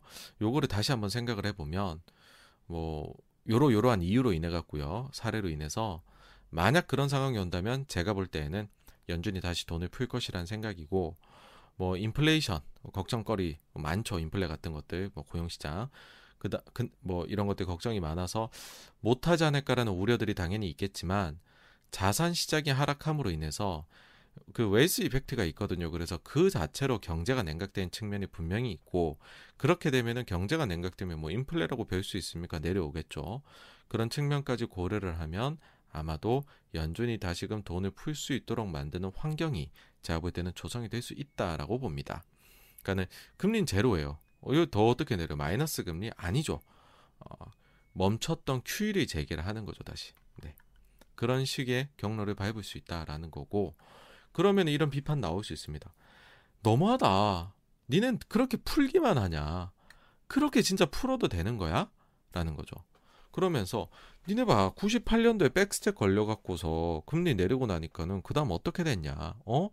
한번 살펴보고 가자라고 하면은 굉장히 재밌죠. 사실 여러분들이 다 아는 겁니다. IT 버블이 옵니다 그 뒤에. 그러니까 사실은 이때 돈을 걷어들였었어야 돼요 98년에. 근데 미국 1등 펀드가 망했대잖아요. 돈을 어떻게 안 풉니까? 근데 그러고 나니까는 버블이 와버리는 거죠. 자, 요게 이제 미국 나스닥 차트인데 2000포인트 갔다가 LTCM 파산하면서 1400까지 갔죠. 미국의 금리 세 차례 내려요, 요때. 그러고 나니까는 급반등을 합니다. 여러분, 요 빨간색이 보이십니까? 거의 그냥 원웨이로 쐈어요. 그 다음에 강도가 좀 약해지는 듯 하다가 이때는 정말 참을 수 없게 만들입니다. 안, 안 사면 바보예요. 이거는 주식을. 그래서 1400이 5100을 가요. 98년 하반기 9월달 1400이 2000년 3월에 5100으로 갑니다. 미칠 듯한 버블이 온다는 거죠. 이때 돈을 푸는 바람에 백셉이 잘못 걸려서. 자, 그러면은 당연히 이 생각 들 겁니다. 아니 저렇게 정신줄 놓을 정도로 주가가 오르는 동안에 연준은 손 놓고 있었어? 뭐 했어? 라는 거죠. 1999년부터 2000년까지 연준도 금리 좀 올렸어요. 당시 4.75였던 금리를 6.5까지 올립니다. 1.75%를 올리게 됩니다. 특히 마지막 인상은 요번에 이제 빅샷 얘기 나오면서 과거 연준이 마지막으로 빅샷 했던 때가 언제예요? 2000년이래요. 라고 하면서 사람들이 많이 이제 좀 회자가 되기 시작했죠. 그게 이때입니다, 여러분. 2000년 5월 마지막으로 50bp 인상합니다. 그러니까 99년부터 금리 인상에 나갈 때요. 그 전에 다섯 번에 25bp씩 차근차근 올려요. 도저히 안 되겠다 싶으니까 그린스펀이 마지막에 2000년 5월에 50bp 딱 인상했는데 이게 뭔가 99도씨로 올라가 있던 물과 같았던 거죠. 요 마지막 50bp 인상이 100도씨를 딱 건드리면서 증시가 와장창 무너집니다. 근데 25bp씩 다섯 번을 인상한 동안에 투자자들은 그렇게 느낀 거죠. 야, 연준아, 세상 일은 아무도 몰라. 러시아가 모라토리움 선언할 줄 알았어? 그러니까 니네들이 금리를 아무리 그렇게 올려 나가고 있어도 그 사이에 먼 일만 있으면 니네 바로 완화책으로 돌아설 애들이잖아. 내가 보니까는 그렇게 되면 니네 1400에서 5100까지 주식 올리던 애들이던데? 그러니 연준의 긴축이라는 이야기 따위 소기의 경익기 마냥 아무한테도 전혀 들리지 않았던 상황이 이때였습니다. 근데 마지막으로요, 에이, 너네 그렇게 못 알아들어? 25가 아니라 50이다 이 녀석들아 하니까 무언가 잘못 돌아가고 있구나 세상이 하면서 이때부터 주식을 팔기 시작을 했고 사람들이요. 너무 좁은 출구로 너무 많은 돈들이 한꺼번에 나가다 보니까는 폭락합니다. 5,100이 어디까지 폭락하냐? 2002년 1,100까지 폭락해요, 여러분. 괜히 IT 버블, IT 버블 사람들이 이야기하는 게 아닙니다. 여러분, 5,100이 1,100이 됩니다. 자, 이제부터 음모론을 하나 좀 말씀을 드려볼까 해요. 음모론이 하나 있는데, 혹시나 바이든 대통령이 지금 제롬 파월 의장한테 90년대 말 그린스펀 같은 역할을 해주기를 원하는 게 아닐까라는 생각이 예, 사실 오늘 문득 들었어요. 오후에 만들다가. 왜냐하면 지금 증시가 코로나 이후로 두 배 이상 상승을 했고 인플레라는 암초에 부딪혔기 때문에 어, 추가 상승할 동력이 좀 약해졌죠. 그렇죠? 근데 이 인플레라는 게 보니까 코로나나 이런 게 복합적이어서 이거를 해결하기에는 사실 마땅한 수단이 그렇게 보이진 않아요. 정책적인 수단이. 사실 그저 시간이 약이죠. 시간이 좀 흘러서 진짜로 오미크론이 마지막이 돼가지고서 궁금한 교란이 몇 달 뒤부터 해소되기 시작을 하면 그 숫자들이 막 나오기 시작을 하면 이라고 생각할 수 있죠. 그 다음 뭐 에너지 쪽 문제 같은 경우에도 지금 감산에 지금 증산이 제대로 안, 안 이루어지고 있는데 증산 물량이 이제 투자가 팍팍 돼서 팍팍팍팍 이제 증산 물량이 올라갔으면 이런 생각들을 할 겁니다. 그 다음에 어, 기업체에서는 임금을 별로 인상 안 해주고 뭐 그러기를 원하겠죠. 근데 사실 단순히 저희가 경기 사이클로만 봐도 그동안 너무 내달렸기 때문에 가파르게 이젠 사실 좀 쉬었다가도 될 타이밍이기는 해요. 근데 단순히 경기 사이클이 좀 쉬어갈 만하다고 해서 인플레이션 요인 때문에 경기가 냉각될 만하다고 해서 증시가 하락하게 되면 가뜩이나 낮은 바이든 대통령의 인기는 아마도 더 낮아지게 되겠죠. 자, 그러면은 이대로 그냥 손 놓고 있을 거냐? 만약에 외부 요인을 하나 만들어서 이걸 짧고 굵게 만들어낼 수 있다면? 그러면 이걸 빌미로 해서 다시 통화 완화책을 쓸 수 있게 된다면? 그래서 이것이 마치 90년대 말 2000년대 초반처럼 더없이 높은 자산 가격 상승을 향후 몇 년간 보여줄 수 있다면 그럼 이건요 여러분들 어떠세요? 재산에 도움이 될까요? 안 될까요? 제가 볼 땐 도움이 될 것 같아요. 그런 생각이 문득 들더라고요. 이렇게까지 생각하면 안 되는데. 물론 반론이 있을 수 있습니다. 예, 그런 거 하기에는 에너지 가격에 너무 이 에너지 가격이 폭등할 수 있는 위험을 내포하고 있는 선택 아니야? 그쵸? 어, 현재 러시아가요, 일평균 오일 생산량이 약 한 1100만 배럴 정도가 됩니다. 1100만 배럴 정도가 되는데, 오펙 플러스가 어, 2020년도에 역대급 감산을 이야기한 게 970만 배럴이었고 그 이후에 21년도 8월부터 40만 배럴씩 계속 증산해오죠. 280만 배럴이 현재는 증산이 됐습니다. 그래서 매달 지금 감산한 규모가 한 700만 배럴 정도가 돼요. 근데 사실 여기에서 그 증산이 제대로 안 된 거 있잖아요. 물량. 그 감산하면 이보다도 물량이 더 많아요. 사실은. 그러니까 감산이 지금 이루어지고 있는 게 더 많습니다. 여기에다가 이란이 지금 계속 협, 협 상 얘기 나오잖아요. 이란이 보시면은 지금 한 250만 배럴을 만들어내고 있습니다. 그러니까 이제 규제를 받으니까는 풀로 못 돌리고 있죠. 그럼 풀로 돌릴 때는 언제였냐? 2016년도에는 440만 배럴 정도를 생산했어요. 그러니까 요 이제 한 200만 배럴 정도가 경제 제재를 당함으로 인해서 지금 생산을 못 하고 있는 게 이란입니다. 자, 요 그냥 계산기 두들겨 볼게요. 700에 200, 한 900만. 여기에 지금 감산제 증산 제대로 못 하고 있는 거 다 합치면 거의 한 천만 배럴 정도가 늘어날 수 있는 물량이기는 해요. 이론상으로는. 거의 비슷하죠. 그쵸? 만약에 제재 딱 들어가면 제가 볼 때는 그 오일 가격이 팍 튀일 것 같거든요. 근데 그 뒤에는 아마 바이든 대통령이 오펙 플러스 전체한테 니네 그냥 바로 감사한다 해제해라 라는 요청을 강하게 하지 않을까라는 생각이 듭니다.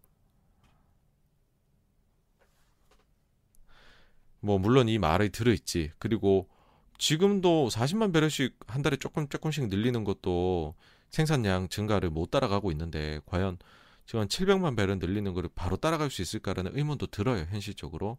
근데 불가능하지는 않아 보입니다. 그냥 단순히 숫자만 계산해 봤을 때에는. 그런 게 하나 있고요. 그 다음에 아니 요즘에 인플레이션은 공급망 교란 그 다음에 은퇴를 사람들이 갑자기 빠르게 baby boomer들 많이 하고 그 다음에 뭐 crypto나 이런 걸로 돈 벌어갖고 파이어족도 늘어난 거 이런 요인들이 있는데 구조적인 이게 전쟁으로 이거는 해소가 안 되는 거 아니에요? 라고 할 수 있죠. 어 근데 일단 사실 이 전쟁이 일어나냐 마냐 하고 오미크론에 따른 공급망 교란하고는 별 이 연관성은 없는 것 같습니다. 첫째고 그 다음에 은퇴 빨리 한 거, crypto로 파이어족 늘어난 거, 어, 이거는 자산 가격의 급등에 따라서 나타난 것이잖아요. 따라서 자산 가격이 큰 타격을 입게 되면 전쟁이 일어나서 주가가 막 20, 30% 빠지게 되면 그러면 이들 중에 꽤 많은 분들이 일터로 돌아와야 되지 않을까, 오게 되지 않을까라는 생각이 들고요. 어, 이제 물론 이제 저의 음모론을 보신 분들이라면 야, 그 이후에는 증시가 엄청 올라갈 수도 있어. 진짜 법을 간다. 그때만 꽉 잡고 버티면 돼.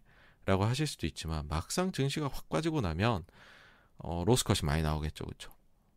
그러면은 음 여기에서 손실을 보고 아, 주식 역시 그걸로는 안 되겠어라고 하면서 주식 집어치우고 다시 일자리로 파이어족 포기 하면서 돌아오신 분들이 꽤 되지 않을까라는 생각이 들긴 합니다.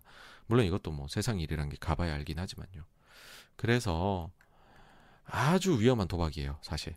아주 위험한 도박이지만 진짜 이 도박을 펼치고 나서 과연 미국이 쓸 수 있는 카드가 없냐, 아니면 미국이 정말 불리해지냐라고 했었을 때에는 제가 주판화를 굴려봤었을 때에는 이 생각보다는 바이든 대통령이 얻어가는 카드가 많은 것 같다라는 게 음모론적 관점에서의 86번가의 생각입니다.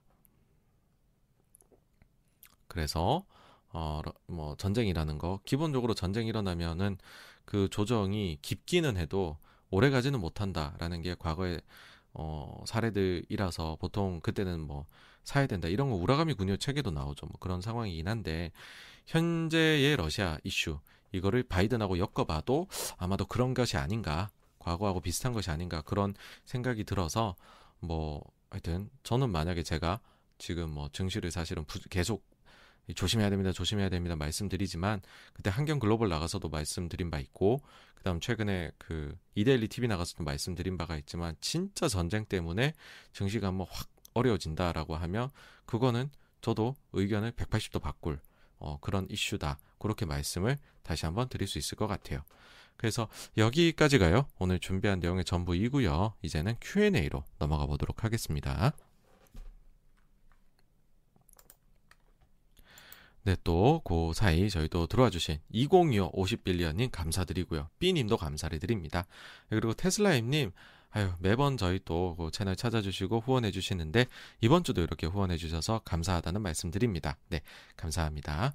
그리고 송인명님, 어, 전킴님, 그리고 NM님, 쿵쾅쿵쾅이님, 어, 어, 차지훈님, 또 모두 모두 이렇게 저희 어, 채널 찾아주셔서 감사를 드리고요. 그리고 KJ 초이님, 어, 영민팡님, 그리고 승포님, 네, 승포님 또 이렇게 후원까지 해주셔서 감사하다는 말씀을 다시 한번 드리겠습니다. 네, 이제부터는 그러면은 앞쪽에부터 해가지고서 어, Q&A 한번 답변 드리도록 할게요.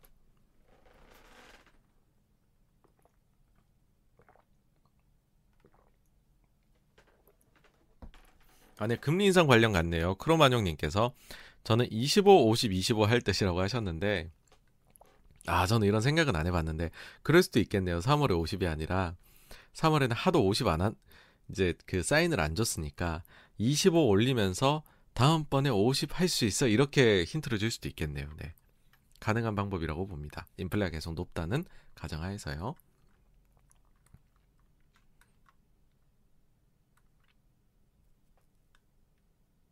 네, 그 다음에는 어, 김무현님께서요. 노후에 현금 흐름 확보를 위해 미국 상장 배당 성장조 ETF와 리츠 ETF를 월급을 받으면 분할 매수하고 있는데요. 작년 10일부터는 매수하지 않고 현금으로 두고 있습니다. 3월에도 매수하지 않고 관망하는 것이 좋을까요?라고 해주셨는데 뭐뭐 뭐 아직까지는 사실 그래도 일정 부분 포지션이 확 들어 아직은 있으실 거잖아요, 그렇죠? 그리고 현금은 비중이 점점 이제 월급을 받으실 때마다 늘어나고 하여튼 저 개인적으로는 아직까지는 어, 현금이 굉장히 소중하게 써야 되는 자원이다. 그래서 어, 정말로 스트라이크 존을 좁혀놓고서 어, 현금을 사용하시기를 바란다라는 말씀을 아직까지는 드리고 싶습니다. 네. 네, 권승환님께서 매주 라이브 서머리를 책으로 만들면 증시의 난중일기 같은 느낌이 들 거라고 하셨는데, 어, 이것도 좋은 아이디어네요. 난중일기. 네. 어, 근데 너무 저 이순신 장군님 너무 훌륭하신 분인데 이거를 패러디 이렇게 차, 차용해도 될까 싶기는 하지만은 뭐 어쨌든 일기 형식이다 다이어리 같다 이런 거는 어, 정말 좋은 good idea이신 를 주신 것 같습니다.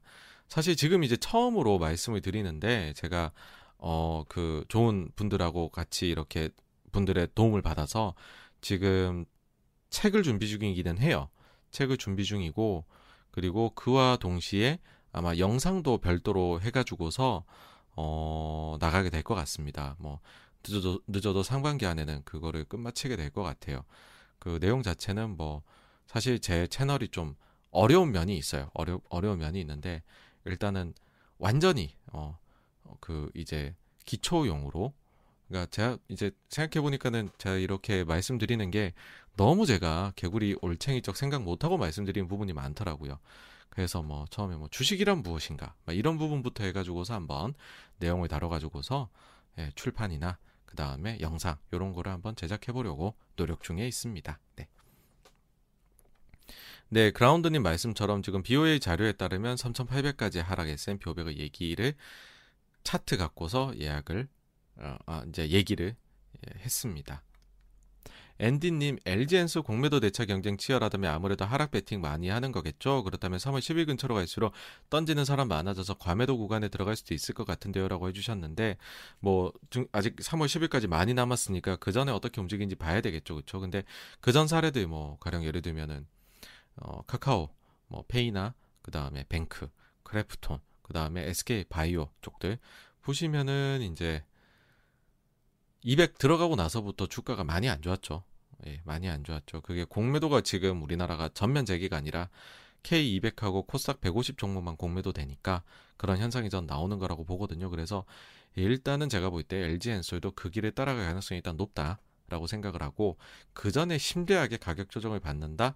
아, 그렇죠. 뭐그 전 사례들을 봤더니 많이 빠지더라. 난 그럼 그 전에 팔래. 이럴 수도 있습니다. 항상 이그 영화에서도 후속편이 전편하고 좀 다르게 가잖아요.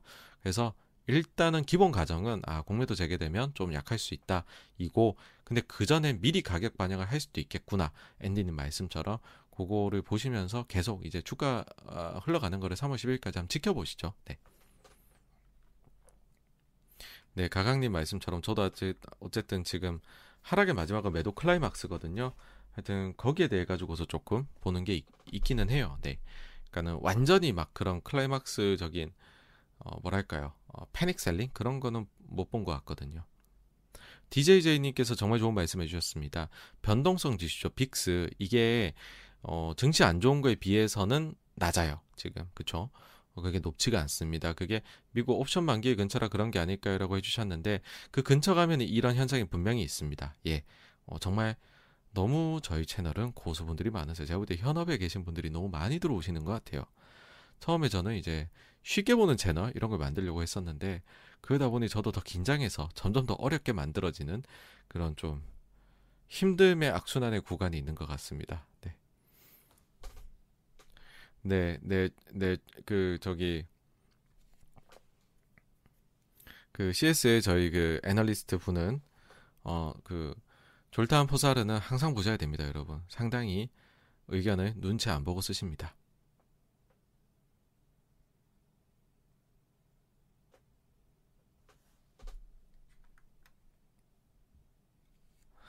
네, 그 여러분들께서 뭐 강큐님 비롯해서 말씀해 주신 것처럼 뭐, 뭐 공포라든지 아니면은 연준이 시장 눈치 그만 보고 뭐 움직이는 그런 것들 말씀해 주시는 게 저의 생각과 동일합니다. 아까 아, 이 data dependent란 건 사실 끌려간다는 거기 때문에 요즘 그 과거에는 그게 쉬웠어요. 왜냐하면 데이터들이 굉장히 낮게 나왔거든요. 인플레 2%안 넘는데 뭐 data dependent라고 말할 것도 없죠. 아, 우리 목표 아직 안 왔는데 완화적으로 할 수 있죠. 근데 지금은 7%가 넘는데 아이 data dependent가 웬 말입니까 다시 지금 그래서 가급적이면 빨리 움직여줘서 결정권을 리더십을 좀 컨트롤에 있어 갖고서 연준이 가져갔으면 하는 생각이 전 자꾸 듭니다.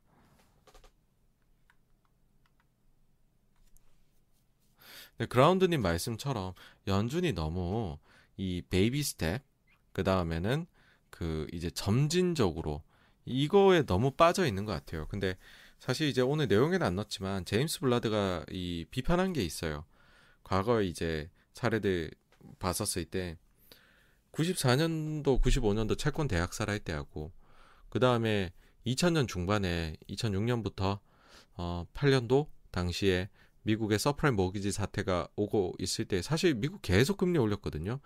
근데 왜 94년도, 5년도에는 금리를 올려서 증시가 과열로 가는 걸 막고 경기를 호경기를 더 어, 이렇게 연장을 시킬 수 있었냐. 반면에 2008년에는 왜 증시가 그렇게 처참하게 무너졌느냐. 차이가 너무 계단식으로 했다는 거예요. 2006년, 7년, 8년에는.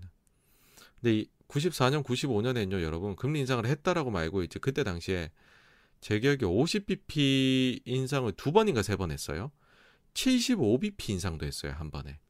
그러니까 시장이 깜짝깜짝 놀랐습니다, 그때 당시에는.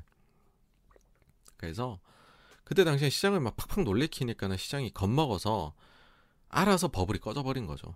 샘 배팅을 못하고 경기에 맞춰 잘 가서 오히려 그래서 경기에는 장기적으로 좋았었다. 저는 이제 그러니까 자꾸 이제 그 누구죠 저기 블라드가 뭐 인터 미팅이라든지 그러니까 그 특별회의라든지 이런 얘기 하는 이유가 있습니다. 그게 94년 5년의 사례거든요. 네. 네, 제이미 선님 말씀처럼요. 이제 JP 모건에서도 배어 만약에 최후의 그 저기 황소가 곰으로 돌아서면 모두 곰이 된 거니까는 이제는 오히려 올라갈 때 아닌가요? 이렇게 하실 수도 있는데 JP 모건이 이제는 살짝 돌린 거에 불과해요. 엄청 여기는 황소예요. 무조건 살아요. 바이더 딥인데 근데 약간 아닐 수도 있나 봐 정도지 아직도 바이더 딥이에요 여기는. 네. 그래서 아직 말씀하신 정도의 상황까지는 안 온 것 같아요.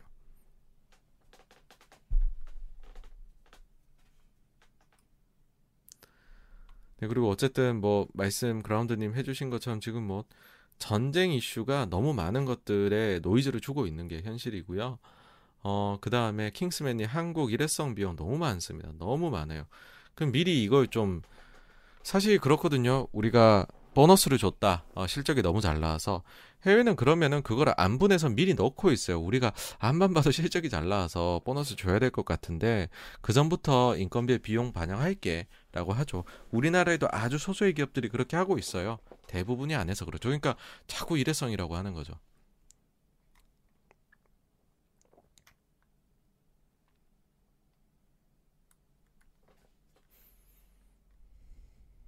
네, 하이님께서 어, 네, 그 혹시 너무 고전적 함수에 매몰된 건 아니죠? 자가 진단은 어떤 식으로 할 수 있을까요?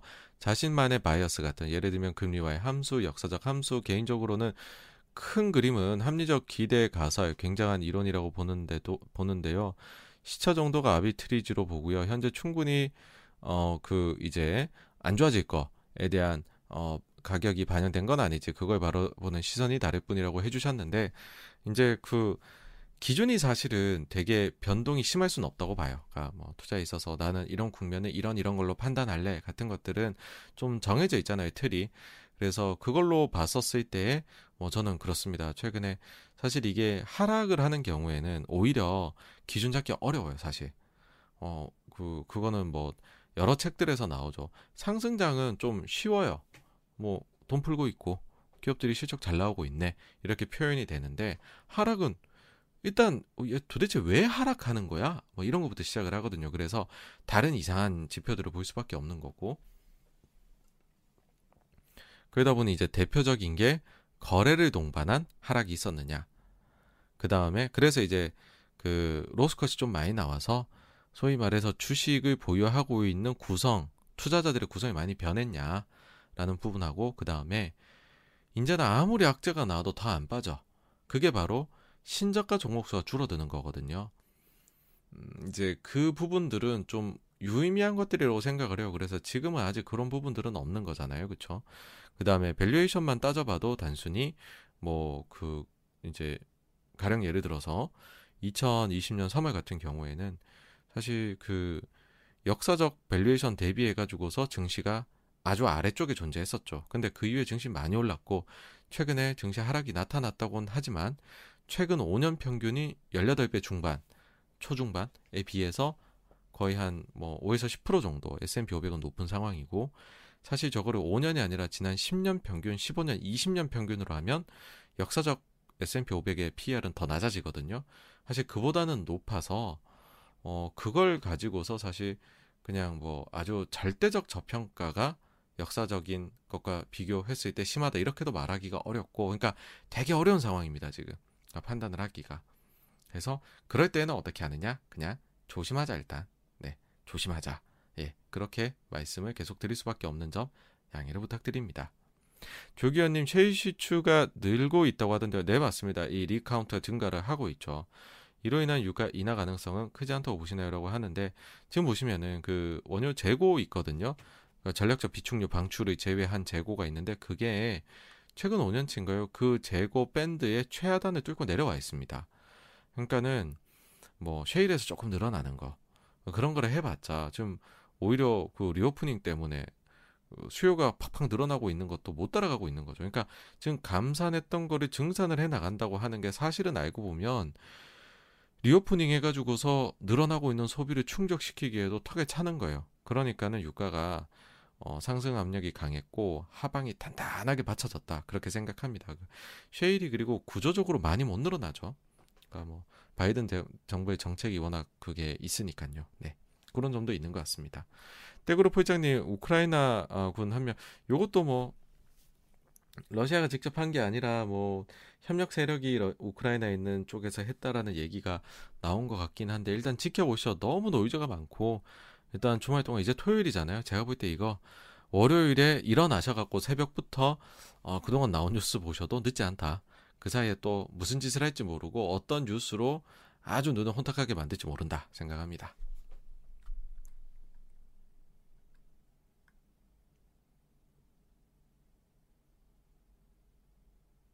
네, 앨리스 파파님 러시아 쪽 어, 사태를 보면서 어, 인플레 속도를 줄여보고자 이란 석유 증산을 위한 러시아의 악의 축 만들기 음모라고도 해주셨는데 뭐 이게 뭐 큰 틀에서 봐서는 결국에는 바이든 대통령 어, 그 낮은 지지율 탈출하기 프로젝트 뭐 이렇게도 얘기할 수는 있죠. 네. 여창모님 BBB 인프라 법안 아 네.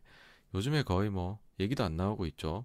사실상 인플레나 이런 것들하고 그 다음에 바이든 대통령의 인기를 고려를 했었을 때 거의 사실상 힘들어지지 않았나라고 개인적으로 생각을 합니다. 네.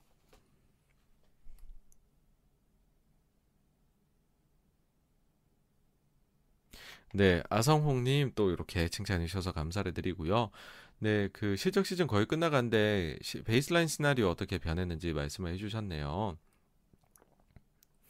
네, 일단 뭐 변한 건 없습니다. 뭐 제가 봤었을 때는 이번이 지금은 실적 나오는 거 보면서 그다음 가이던스가 낮아지는 거를 보면서 역실적 장세에 들어왔다 이미 라고 생각을 하고 있고 그러면은 상반기 중으로 역실적 장세는 바닥을 찍는다.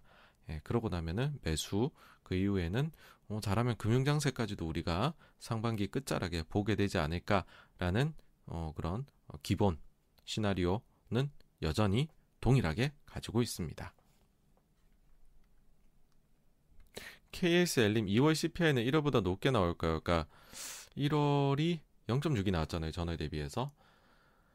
모르겠어요. 이제 서비스 쪽으로도 번져가고 있는데 이게 어떤 속도인지를 모르겠어서 근데 저기 그 일단 인플레이션이 그러니까 그 저기 에너지 쪽이 만약에 여기에서 계속 더 올라간다면 사실 그것만 해도 그 전에 비해서 좀 상향 요인으로 압박이 오기는 할 것 같아요. 승포님 티빙의 유상증자 CJENM의 자회사죠. 궁금한 점인데 분할한 자회사가 해외 상장에도 모의사에는 나쁜 영향인가요? 라고 해 주셨는데 뭐 솔직히 이제는 분할해 가지고서 해외 상장하고 그 이제 동시 상장하는 거에 대해 워낙 여론이 나쁘잖아요, 그죠? 그래서 뭐 투자자들이 나쁘게 생각할 거다 기본적으로 생각은 하는데 또 해외 증시가 우리 증시보다 멀티플을 좀 더 높게 받는 측면이 있어서 어, 그리고 해외에 상장하면 한국에서는 뭐 상장했을 때 아이 투자자들이 보호를 못 받으니까는 저렇게도 보호를 못 뭐 이제 나쁜 짓 하면 어떻게 해 이러는데 만약 미국에 상장하면 야 나쁜 짓 하면 미국에서 철퇴를 내리겠지라는 기대가 있을 수도 있다고 봅니다. 그래서 분할하고서 아니면 자회사가 해외에 상장을 하게 되면 국내 상장할 때보다는 그래도 조금은 잘 쳐, 이제 긍정적으로 바라봐 주지 않을까. 그래서 부정과 긍정이 합쳐지면 뉴트럴 정도로 생각을 합니다.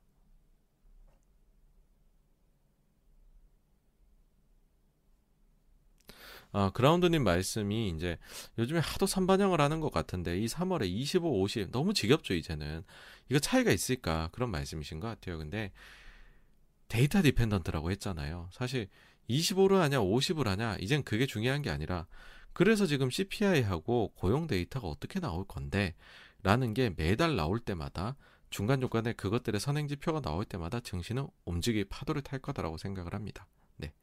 그 거기에 그냥 연준의 정책은 종속되어 있다라고 이제는 더 명확히 판단을 내려서 행동할 거라고 봅니다. 그래서 이게 좀 잡혀야 됩니다.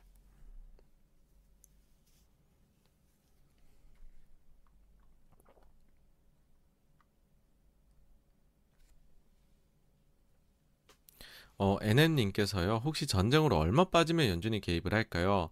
월가 어떤 분은 연전 풋은 3,800원 돼야 된다라고 해주셨는데 지금 이제 그 저기 지수가 있어요. 저기 블룸버그에서 나오는 금융 그 저기 그 환경 지수가 있거든요. 그게 지금 아직 낮아요. 코로나 이전에 대비해서 현저히 낮거든요. 그거 같은 경우에는 왜 그렇게 낮으냐 주가 좀 빠졌는데 역시나 그거에 이제 채권을 반영 채권 시장까지도 거기에 반영이 돼 있어서 그렇습니다. 그러니까 제일 이제 딱 눈여겨 보실 건요 정크 본드예요. 만약에 정크 본드 마켓이 무너진다. 정크 본드 마켓이 확 치솟는다. 스프레드가 어, 투자 적격하고 대비했었을 때 그러면 연준 put이 나올 겁니다. 그 즉시. 그러니까는 그게 이제 과거 평균 정도 수준으로 올라갔었을 때라고 말씀을 드리는 거죠. 그래서 의외로 이거는 정크 본드가 키를 쥐고 있어요. 예.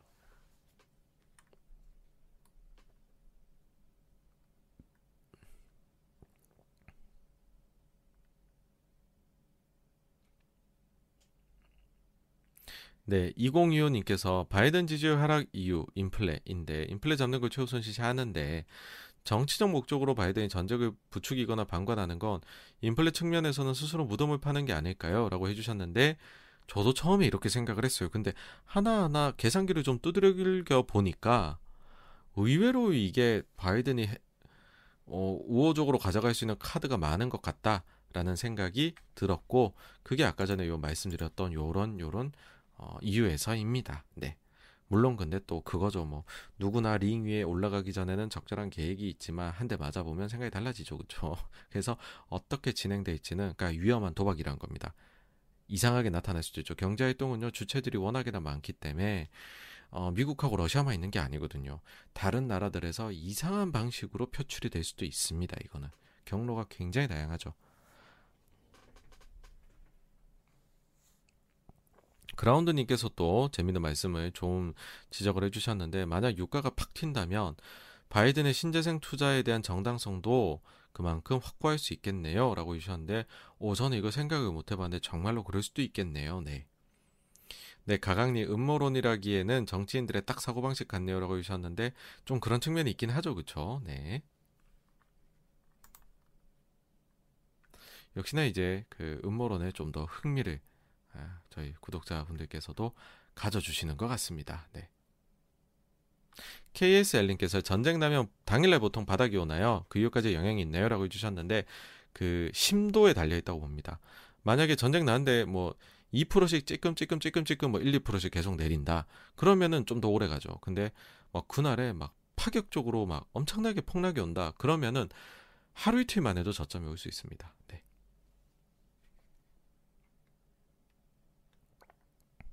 이정재님께서 폴 볼커 금리 인상하던 시기는 오일 쇼크로 인플레가 심할 때라 들었습니다. 만약 우크라이나 러시아 전쟁이 어, 주식의 하락, 원자재 인플레로 나타난다면 그린스펀처럼 주식 하락을 막기 위해 금리를 인하할 수도 있겠지만 볼커처럼 금리 인상으로 수요 감소를 유도할 수도 있지 않을까요 라고 해주셨는데 어, 저도 처음에 이런 생각을 했었어요. 맞습니다. 근데 이陰謀론 생각으로 이렇게 하나하나 좀 따져보다 보니까는 이거 생각보다는 인플레가 아니라 뭐 자산 효과라든지 아니면은 지금 감사된 물량들이나 여러 가지들을 고려해 봤었을 때는 금리 인하를 할 수 있는 그린스펀의 사례 같은 환경이 갖춰지지 않을까라는 쪽으로 좀 더 의견이 기울게 되었습니다. 네. 네, 좀 요게 더 구체화가 되면 어, 책이나 영상 관련해서는 좀 더 말씀을 드리도록 하겠습니다.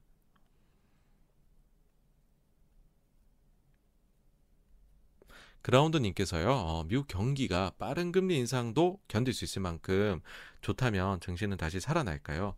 라고 해주셨는데, 이게 이제 그게 이것과 동시에 와야 되는 게 그거죠. 과도한 인플레가 좀 내려가야 되는 거. 그, 그럼으로 인해서 어 그게 이제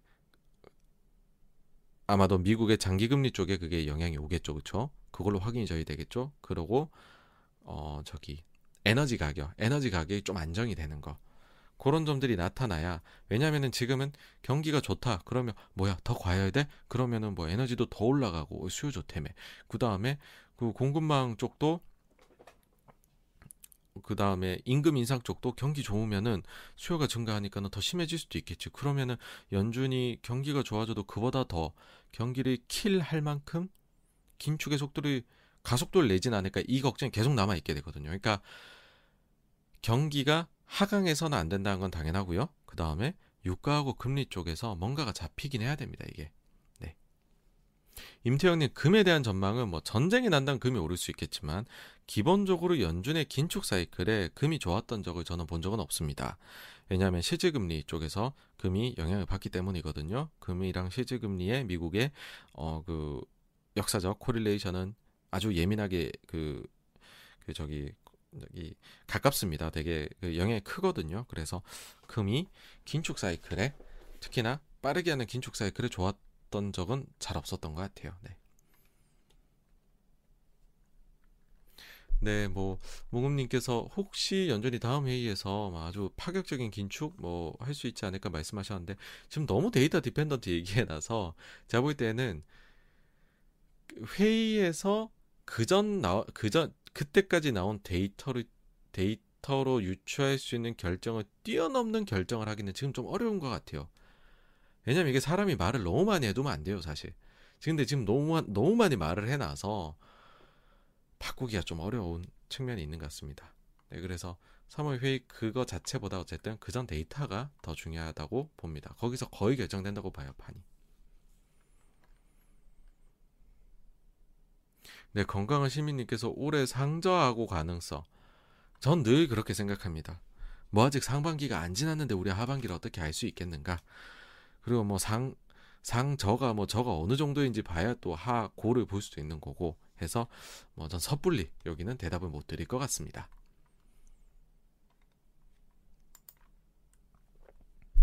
뭐 포도속 알맹이님도 같은 거 지적을 해주셨습니다. 이 data dependent는 너무 후행적이거든요. 아유 뭐 좀 선제적으로 해줘야 될 텐데 그쵸? 어, 무진님은 어마어마한 말씀해 주셨네요. 만약에 음모론 들어가면 달러 패권이 끝나. 아, 근데 또 그러기에는 미국이 가지고 있는 전체적인 이 총체적인 국가 경쟁력이 너무 높아요. 그래서 저는 뭐 미국의 영향력은 아직까지는 훨씬 더 오랜 기간 가지 않을까 생각합니다. 대박님께서 코스피 지수 얼마 정도 하... 이걸 제가 정말 맞출 수 있는 능력이 있다면 얼마나 좋겠습니까, 그렇죠? 이거는 뭐 모르겠습니다. 네, 진짜 모르겠습니다. 예.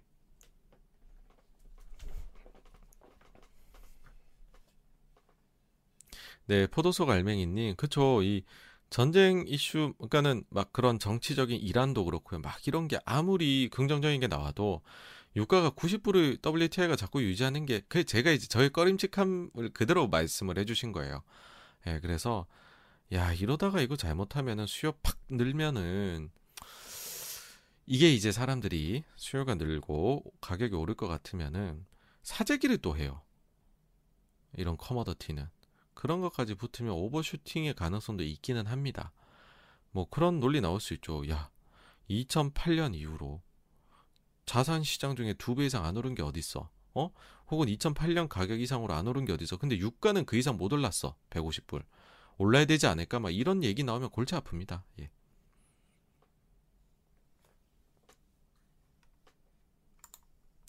아유, 또 약구강님께서 너무 또 저희 코리아 네, 여러 안 좋은 요인들 때문에 우리나라가 과대평가를 받고 있는 것은 아닌가라고 말씀해 주셨는데 솔직히 한국인으로서 과대평가라고까지는 말씀을 못 드리지 않을까라고 생각을 합니다. 뭐 어쨌든 우리나라도 아주 글로벌해서 1, 어, 2위를 다투는 우수한 기업들이 있고 그 다음에는 배당 정책이나 이런 것도 좀 시간이 걸리긴 했지만 점차 나아지는 방향으로 가고 있습니다. 올해 지금 발표하는 기업들 중에서도 상향해서 하는 기업들이 많잖아요. 그래서 뭐 우리가 과대평가까지는 아니다.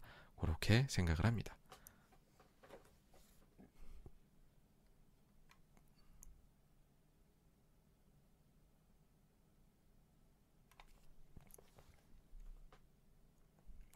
네, 강CM님께서 푸컬 레이시오 지금 말씀해 주셨는데, 네, 저도 CNN 자료 이거를 볼 때마다 좀 의아해요.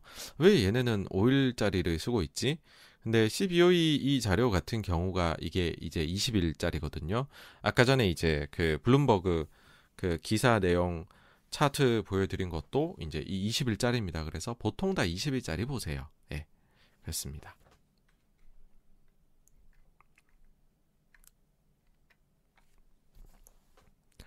아, 네, 에스와일리님, 아유, 또 이렇게 후원해 주셔서 감사를 드립니다. 네, 아우, 네, 책도 많이 기대되신다고요. 네, 감사합니다.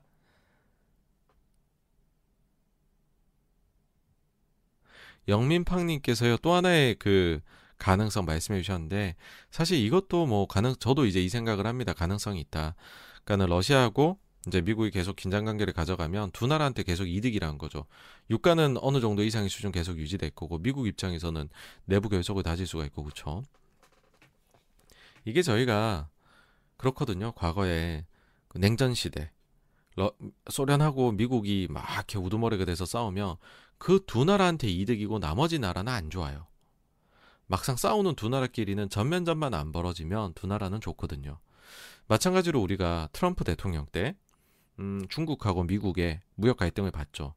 그때 지나놓고 보면요. 중국, 미국만 좋았어요. 나머지는 안 좋고. 네, 좋은 지적을 해주셨습니다. 감사합니다. B님, 가상자산도 어떤 상황이든 더 심한 영향을 받겠죠. 그쵸? 저는 가상자산은 현재 그 뭐 인플레를 헤지할 수 있는 거라든지 아니면은 현재 체제의 자산들을 대체할 수 있다라고 생각 안 합니다. 왜냐하면 correlation을 해보면 가장 위험 자산에 있어요. 가장 risk on mode일 때 잘 나가고요. risk off mode일 때 가장 안 좋습니다. 그래서 그냥 risk on일 때 좋고 risk off일 때 안 좋다. 가상 자산은 그렇게 생각합니다.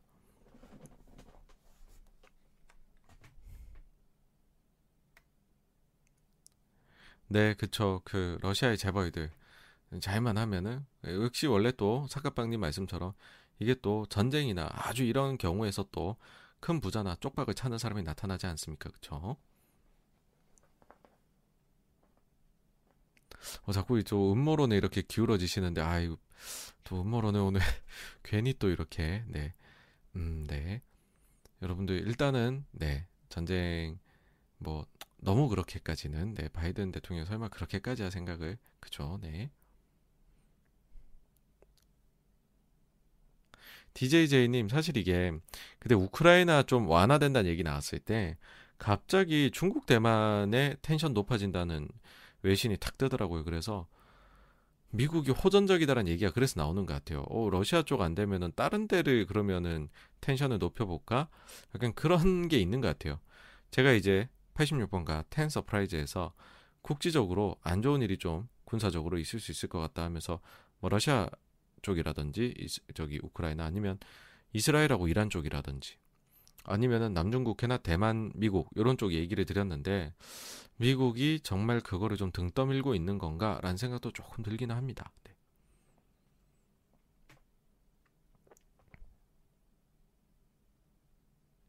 이현주님께서 head and shoulder 차트 나스닥 기준 13,700. 어, 제가 이제 뭐 차트를 그렇게 잘 보는 건 아니라 아까 BOA 자료 기준으로 보시면은 그게 아마 참고가 되시지 않을까 생각합니다. 그러니까 만약에 여기서 한 2, 3%더 해가지고서 내려가면 거기서 추가적으로 10% 하락이 더 보인다. 가 지금 head and shoulder 자료죠. 네, S&P 500 기준입니다. 네, 사실 이제 전쟁 관련해서는 좀 많은 분들이 말씀을 해주시는데 일단은 기본적으로는 아이 별 그러니까 전쟁까지는 아니어질 거야라고 이제 생각을 하시는 분들이 대부분이신 것 같아요. 예. 그러니까 사실 현실이 그렇죠. 전면전 붙으면 이거 너무 난리 날 수 있는 상황이니까 저도 사실 뭐 그렇게 생각을 합니다. 네. 그냥 이제 그 강도에 따라서는 뭐 일시적으로나 좀 더 길게 러시아에 대한 경제 제재 정도는 나올 수 있다. 그렇게 봅니다. 네, 포도석 알메이님 좋은 말씀해 주셨네요. 진짜 전쟁 이 음악 이상하게 흘러가면 3월 FMC에서 분명히 질문 나올 겁니다. Q&A에서 파울 의장한테 전쟁 영향 요번에 어 저기 통화 정책에 반영이 되었냐, 뭐 이런 거 묻겠죠. 어떤 대답을 준비할지 기대가 됩니다. 어, 이미 답을 말씀하셨죠. 애매하게 또 넘어가려고 하겠죠. 구렁이 이제 답 넘어가듯이요. 네, 달시님께서 미국 러시아 긴장 올라가면 미국 중국 관계 완화될 수 있을까요라고 하셨는데 딱히 지금 미중 간에 미러 간에 그게 올라간다고 해서 줄진 않는 것 같아요. 그러니까 미국 입장에서는 그게 러시아가 됐든 중국이 됐든 조금 하나는 건드린다라는 생각이 있는 것 같아서 네 그렇게 쉽게 이제는 좋아지지는 않는다라는 쪽으로 저는 생각하고 있습니다.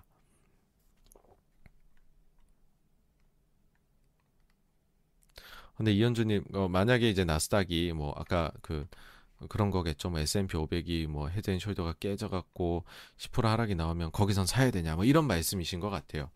일단은 그렇게 진짜 되는지를 일단 첫 번째 봐야 될 것 같아요. 왜냐하면 그 과정에 따라 갖고서도 그 뒤에 변수들이 달라질 수 있는 어 뭐랄까요 세상에 이뤄질 수 있는 경우의 수가 너무 많잖아요. 그래서 일단은 진짜 저게 되는지부터로 한번 보시죠. 네. 너무 또 어, 이런 거를 미리 생각해 두게 되면 거기에 생각이 좀 앵커링 되는 측면이 있으니까는요. 예, 저는 그렇게 일단 대답 드리고 싶습니다. 아우, 네, 책, 네, 기대해 주셔서 감사하고요. 네. 사카빵님은 연주는 절대 높은 긴축을 할 수 없다. 네, 말씀하셨는데, 사실 지금까지 연준의 좀 특히 파월 의장을 중심으로 한 연준을 보면, 뭐, 이 말씀이 맞죠. 예, 뭐, 연준이 막 그렇게까지 막 매파 본색이라고 저도 가끔씩 표현은 하지만은 정말 90년대 중반에 학살하거나 그럴 때와 같은 하늘 높이 날던 매의 모습은 전혀 찾아볼 수가 없죠. 예.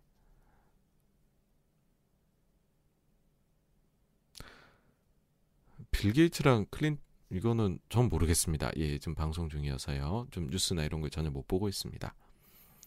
NM님, 만약 그 가상화폐 투자에 대해서 어떻게 생각하시나요?라고 하셨는데, 뭐, 사실 제가 긴축 사이클에서 연준에 가상화폐 쪽의 시장이 안 좋았었다 과거에 그런 말씀을 계속 드렸잖아요. 그래서 어, 그 뒤에는 근데 만약에 정말로 가격이 너무 많이 하락을 한다. 과거 13년, 14년 사례 때처럼 그러면은 자산 중에 일부는 투자할 수 있겠다는 생각을 합니다. 예.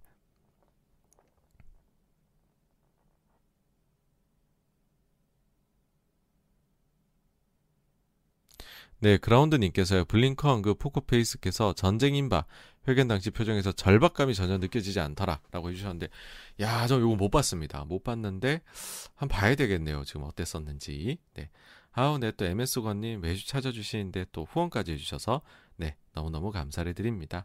아, 네, 텐저린님 오셨네요. 안녕하세요. 반갑습니다.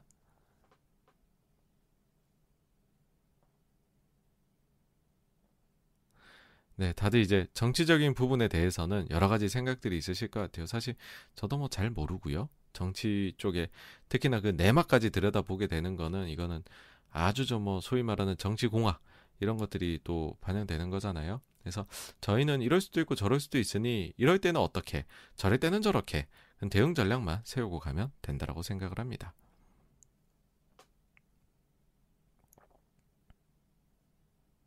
아, 네, 베이스 캠프님도 또 찾아주셨네요. 네, 감사드리고요. 네, 포도속 알맹이님 말씀처럼 역시적 역금융이 저는 뭐, 어, 저도 동일합니다. 전쟁보다는 더 본질이다. 그런 생각하고요.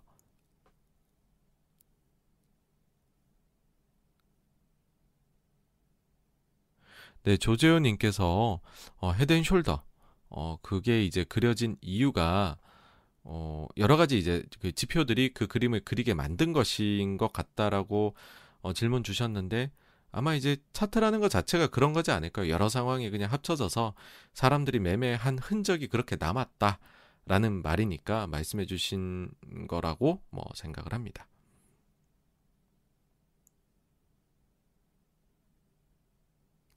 네, 사카빵님 말씀처럼 지금 그 저기 선물하고 현물 쪽에서 backwardation 심하죠. 그래갖고서 아 요게 이제 요런 상황에서 보통의 경우에는 사실은 안 올라가야 되는 거죠. 그렇죠? 그러니까 지금의 현선물 쪽으로 봐서는 안 올라가야 되는 걸로 오기는 했어요. 근데 또 뭐 이쪽이 항상 또 이렇게 극단적인 일이 있을 때에는 어 단순히 저희가 좀 이론 가진 거하고는 좀 다를 때도 있어서 뭐 양방향으로 다 가능성이 있다. 그렇게 생각을 합니다. 네. 그래서 어 여기 정도까지 해 가지고서 일단 질문 주신 거에 대한 답변은 다 드린 것 같아요.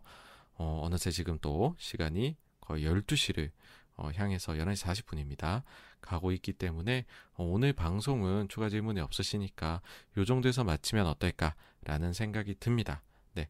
오늘도 이렇게 어, 뭐 변동성이 엄청 심한 거기다 이제는 주식 시장의 변동성뿐만이 아니라 정치공학적인 것까지도 어, 생각해야 되는 머리 아픈 시장이 되었는데 어쨌든 그 토요일 밤에 저희 그 라이브 방송 어, 긴 시간 동안 들어주셔서 너무 감사를 드리고요. 다음 주에도 같은 시각에 찾아뵙도록 하겠습니다. 한 가지만 더 말씀드리면요. 다음 주에는 일단은 다음 주 월요일에 어, 이제는 아마 이제 격주 정도로 해가지고서 그 KBS 라디오 어, 저희 그 성공 예감에 그 고정으로 나가게 될 것 같아요. 그래서 일단 월요일에 나가고요.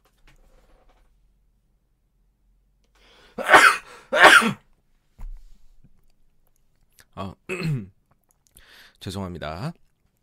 그 다음에 수요일에 어, 한국경제TV 저녁에 어, 이 고정이 있고 매주 금요일에 이데일리 TV 10시에 나가는 부분이 있죠. 어, 그 정도가 다음 주에는 일정이 될 것 같습니다. 예, 그렇고 어, 그리고 FMC 관련된 부분이 있을 때마다 아마도 환경글로벌 허란 기자님 어, 방송에 또 나갈 것 같아요. 그래서 그 정도를 좀 고정 성격의 것이다. 그렇게 말씀 생각을 해주시면은 될 것 같습니다. 네. 아, 네, 조전님 구독 쪽은 아직 뭐 전혀 생각은 없습니다. 예, 예. 아직은 그냥 요렇게 지금 저는 진행하는 게 너무 재밌고 좋은 것 같아요. 네. 그래서 어, 오늘 어, 그 저기 방송은요, 어, 지금 정도에서 한번 끝마치는 게 어떨까 생각을 하고요. 예, 다음 주 같은 시각에 토요일 날 9시 10분에 여러분들 다시 찾아뵙도록 하겠습니다. 긴 시간 동안 들어주셔서 감사합니다. 감사합니다.